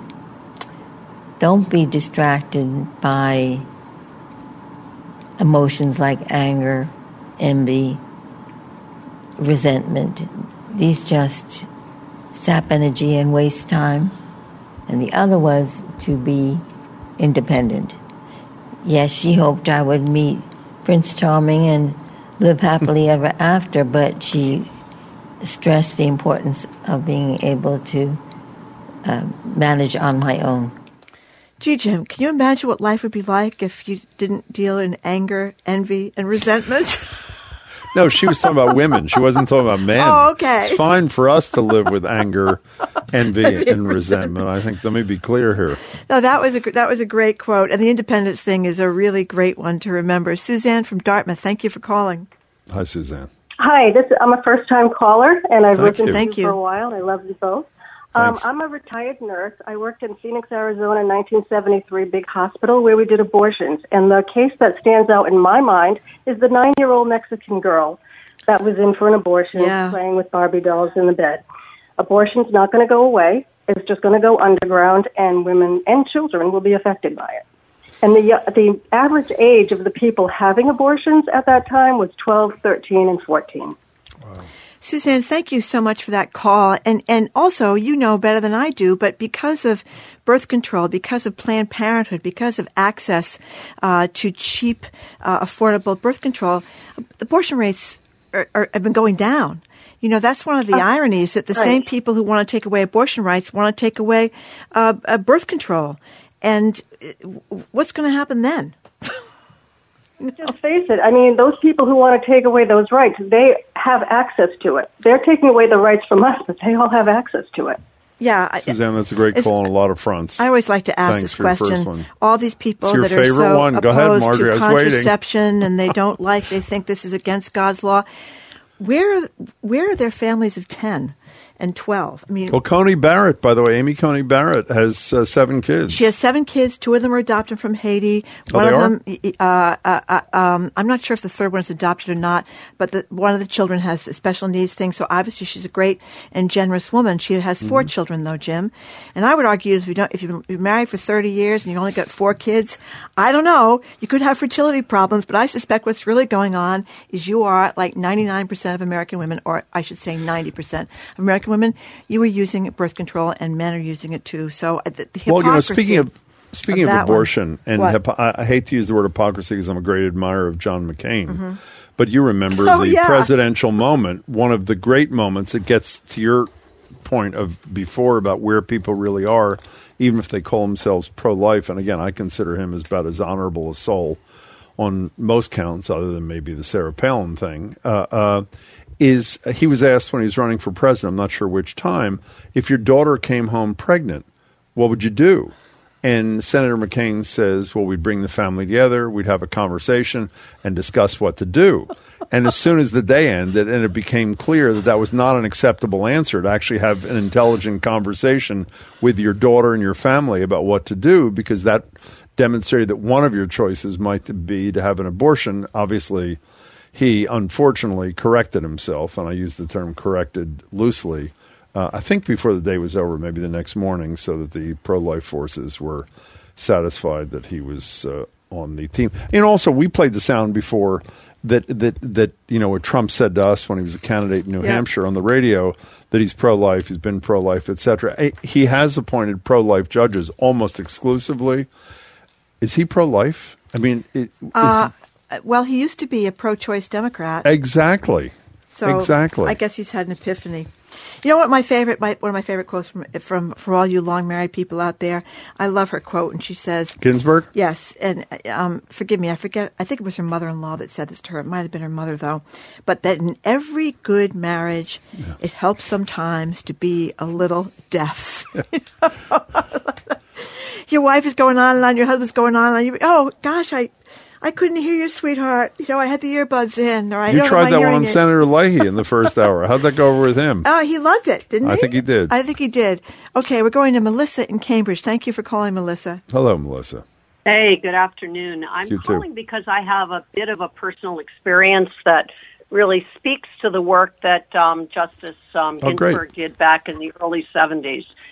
And it also comes with sort of a question to ponder as we're sort of coming to the end of your show, and that is had um, uh, Justice Ginsburg not become Justice Ginsburg and her record with the ACLU Women's Project been her legacy, would she have remained as somewhat of a hidden figure in our history? So I want to sort of just touch very briefly on those. Here's how I connected. By 1976, in her role, she had raised the level of judicial scrutiny given to gender in its application of the Equal Protection Clause. That was significant in a case that I was a major, I was the federal pla- plaintiff in a federal lawsuit uh, brought against Major League Baseball for women's access to locker rooms. Oh, and by, I know who this is. So do I. And by the way, your case, Melissa, before you continue, I think Martha Minow brought up your Yeah. case when we were talking, but Well, I continue. played golf. Yeah, my dad and I played golf with uh, Dan and Liz Egan. many Yeah, times. So that's there right. we- okay. Go ahead. So anyway, uh, but to bring it back to the 70s and my case and why this matters with Ruth Bader Ginsburg um, is that the woman who by lottery became the judge in my case on the Southern District Court of, of Manhattan, which we all know today in terms of where we think Trump may one day be. Um, it is the court in Manhattan, uh, Constance Baker Motley, an African American sure. woman. She was the very first judge ever appointed to the mother court of our country, which is this court founded before the Supreme Court. She was also, by Lyndon Johnson, made the first African American woman ever appointed to the federal bench. And by lottery, she gets my case. And why is this important, what Ruth Bader Ginsburg had done? Because at that point, she had been uh, fighting on the front lines as an attorney at the same time that Bader Ginsburg was, but she was fighting for racial justice. But they were both fighting using the 14th Amendment and Equal Protection Clause. So I want to bring this around to the notion that Ruth Bader Ginsburg is often thought of as the Thurgood Marshall of gender discrimination.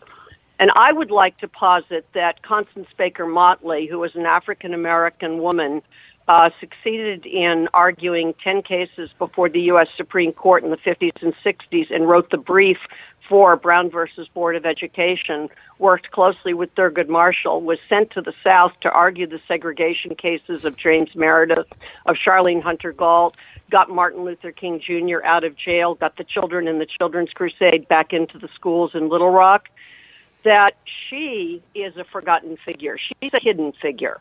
And yet she did what what Ruth Bader Ginsburg was doing for women's rights at that point, and she did them for racial justice. But both of them were fighting for the same thing. Can I And- one up, Melissa? Can I answer your question by sort of one upping you in this thing? You said, had she not? I think your question at the beginning, and that was actually a wonderful Great call. lesson. It Yeah, was great lesson. Don't go away yet, though. Is your point was had she not been a justice on the Supreme Court, uh, would we know of the incredible work she did prior? You're, I don't know if you were listening. Jay Wexler called us. He's now a law professor at BU, who was her clerk in '98 and '99. And he said before she became the notorious RBG, and I think this to be true, they could walk down the street, and other than when you were near the Supreme Court building, no one knew who she was. And Right. so the irony of all is it wasn't her work before being a justice. It wasn't even maybe her work as a justice until she became a celebrity justice where everybody, you know, pierced the surface and realized the work that this iconic figure had done. So I think you're sadly right that we probably Yeah. wouldn't have. That was a fabulous Melissa, thank Thanks you. for Thank you very making it. much. Thank you. Some regards to my sister. case. That's yeah. pretty good. You know, you know, though, we haven't mentioned this today. Maybe we can before we go. That it was What's also that? well her her incredible strength. She had she had cancer in, in, when she was young. Then she Several had times. Three times? pancreatic cancer. Then she had the, the broken ribs. Then she had the tumors they found in the broken. You know, when looking at the broken ribs for the at the pancreatic cancer. I mean, she was on chemotherapy, radiation. She's writing writing opinions from her hospital bed. She's 87 years old. I mean, I, I, I, I mean, I have a cold and I, I can't function. I mean, this was You know, woman it's- of I thought where you were going with physical this. courage. Well, beyond her physical courage, her physical strength, we've all seen videos Oh, yeah. of her working out. But you know what I saw this weekend for the first time? Did you see when Colbert did try to do the workout with her? Couldn't I mean, first it. of all, I can't believe she agreed to have this film, which is really spectacular too. But you know, it seems again, I, I'm sad I never got to meet her. But from all the stories you hear from people who did know her, a lot of the people we talked to today, uh, uh, she was an incredible human. In addition to a brilliant and incredibly courageous judge and jurist. So uh, it's a it's a you know obviously it's a huge loss for this country, and may her replacement be somebody who operates in her You time for any more? So are we out of time? That's it. Oh, that's it. I'm we sorry don't. we didn't get to any But I'm really glad. By the way, I'm really glad and, uh, that we decided to do this today. It was. Uh, it, I'm really glad we did this. Well, you know, it shows um, there are some wonderful leaders, and she was certainly one of them. I mean, not elected, obviously, but on the Supreme Court for all those years and a judge before that, and she was what we can all aspire to, I guess. Anyway, we're done. Tune in tomorrow for Frontlines Michael Kirk, CNN's John King, and Boston Globe business columnist Shirley Leung. We want to thank our crew, Chelsea Mers, Zoe Matthews, Hannah Ubeli, and Aidan Conley. Our engineer is John the Claw Parker. Our engineers who keep our remote studios running are Miles Smith and Dave Goldstein. You got Nancy Gertner on TV tonight, Jim? Is that what you said? I do, but before I tell you what else is on TV, let me just say you just said you know Michael Kirk from Frontline. Well, Michael Kirk is on tomorrow, and I've watched it. Is there quadrennial? Is that the right word? Every four Oh, years, choice. Frontline and Yeah. Michael and his colleagues do the choice, which are these in-depth profiles of the two major parties candidates. And I watched it over the weekend. It's going to air tomorrow and streaming tomorrow too. It is brilliant. So we're going to talk to him about the choice, uh, where you'll learn a lot about Biden and Trump that my guess is you didn't know. Tonight, uh, two guests for the whole show. I rarely do that. Nancy Gertner and former Chief Justice of the State Supreme Judicial Court, uh, Margaret Marshall, are Oh, going to join me. They'll be with me Oh, for the whole half hour to talk both about the legacy of Ginsburg, who they both knew quite well, not surprisingly. And uh, in the second half of the show, we will delve into the successor issue and some of the political issues as well. So you know what those three those o'clock. women have in common? They're all brilliant, Yeah. but they can explain complicated concepts to you like it's ABC, and it's really I a agree. great skill. Anyway, Talk show hosts are supposed to be able to do that yeah, too. well, you know. I'm working on it. Put it that way. I didn't mean you. I'm Margery Eagan. That's it. You're I'm Jim, Jim Braude. Braude. Thank you very much for tuning in. Please tune again tomorrow and enjoy the day.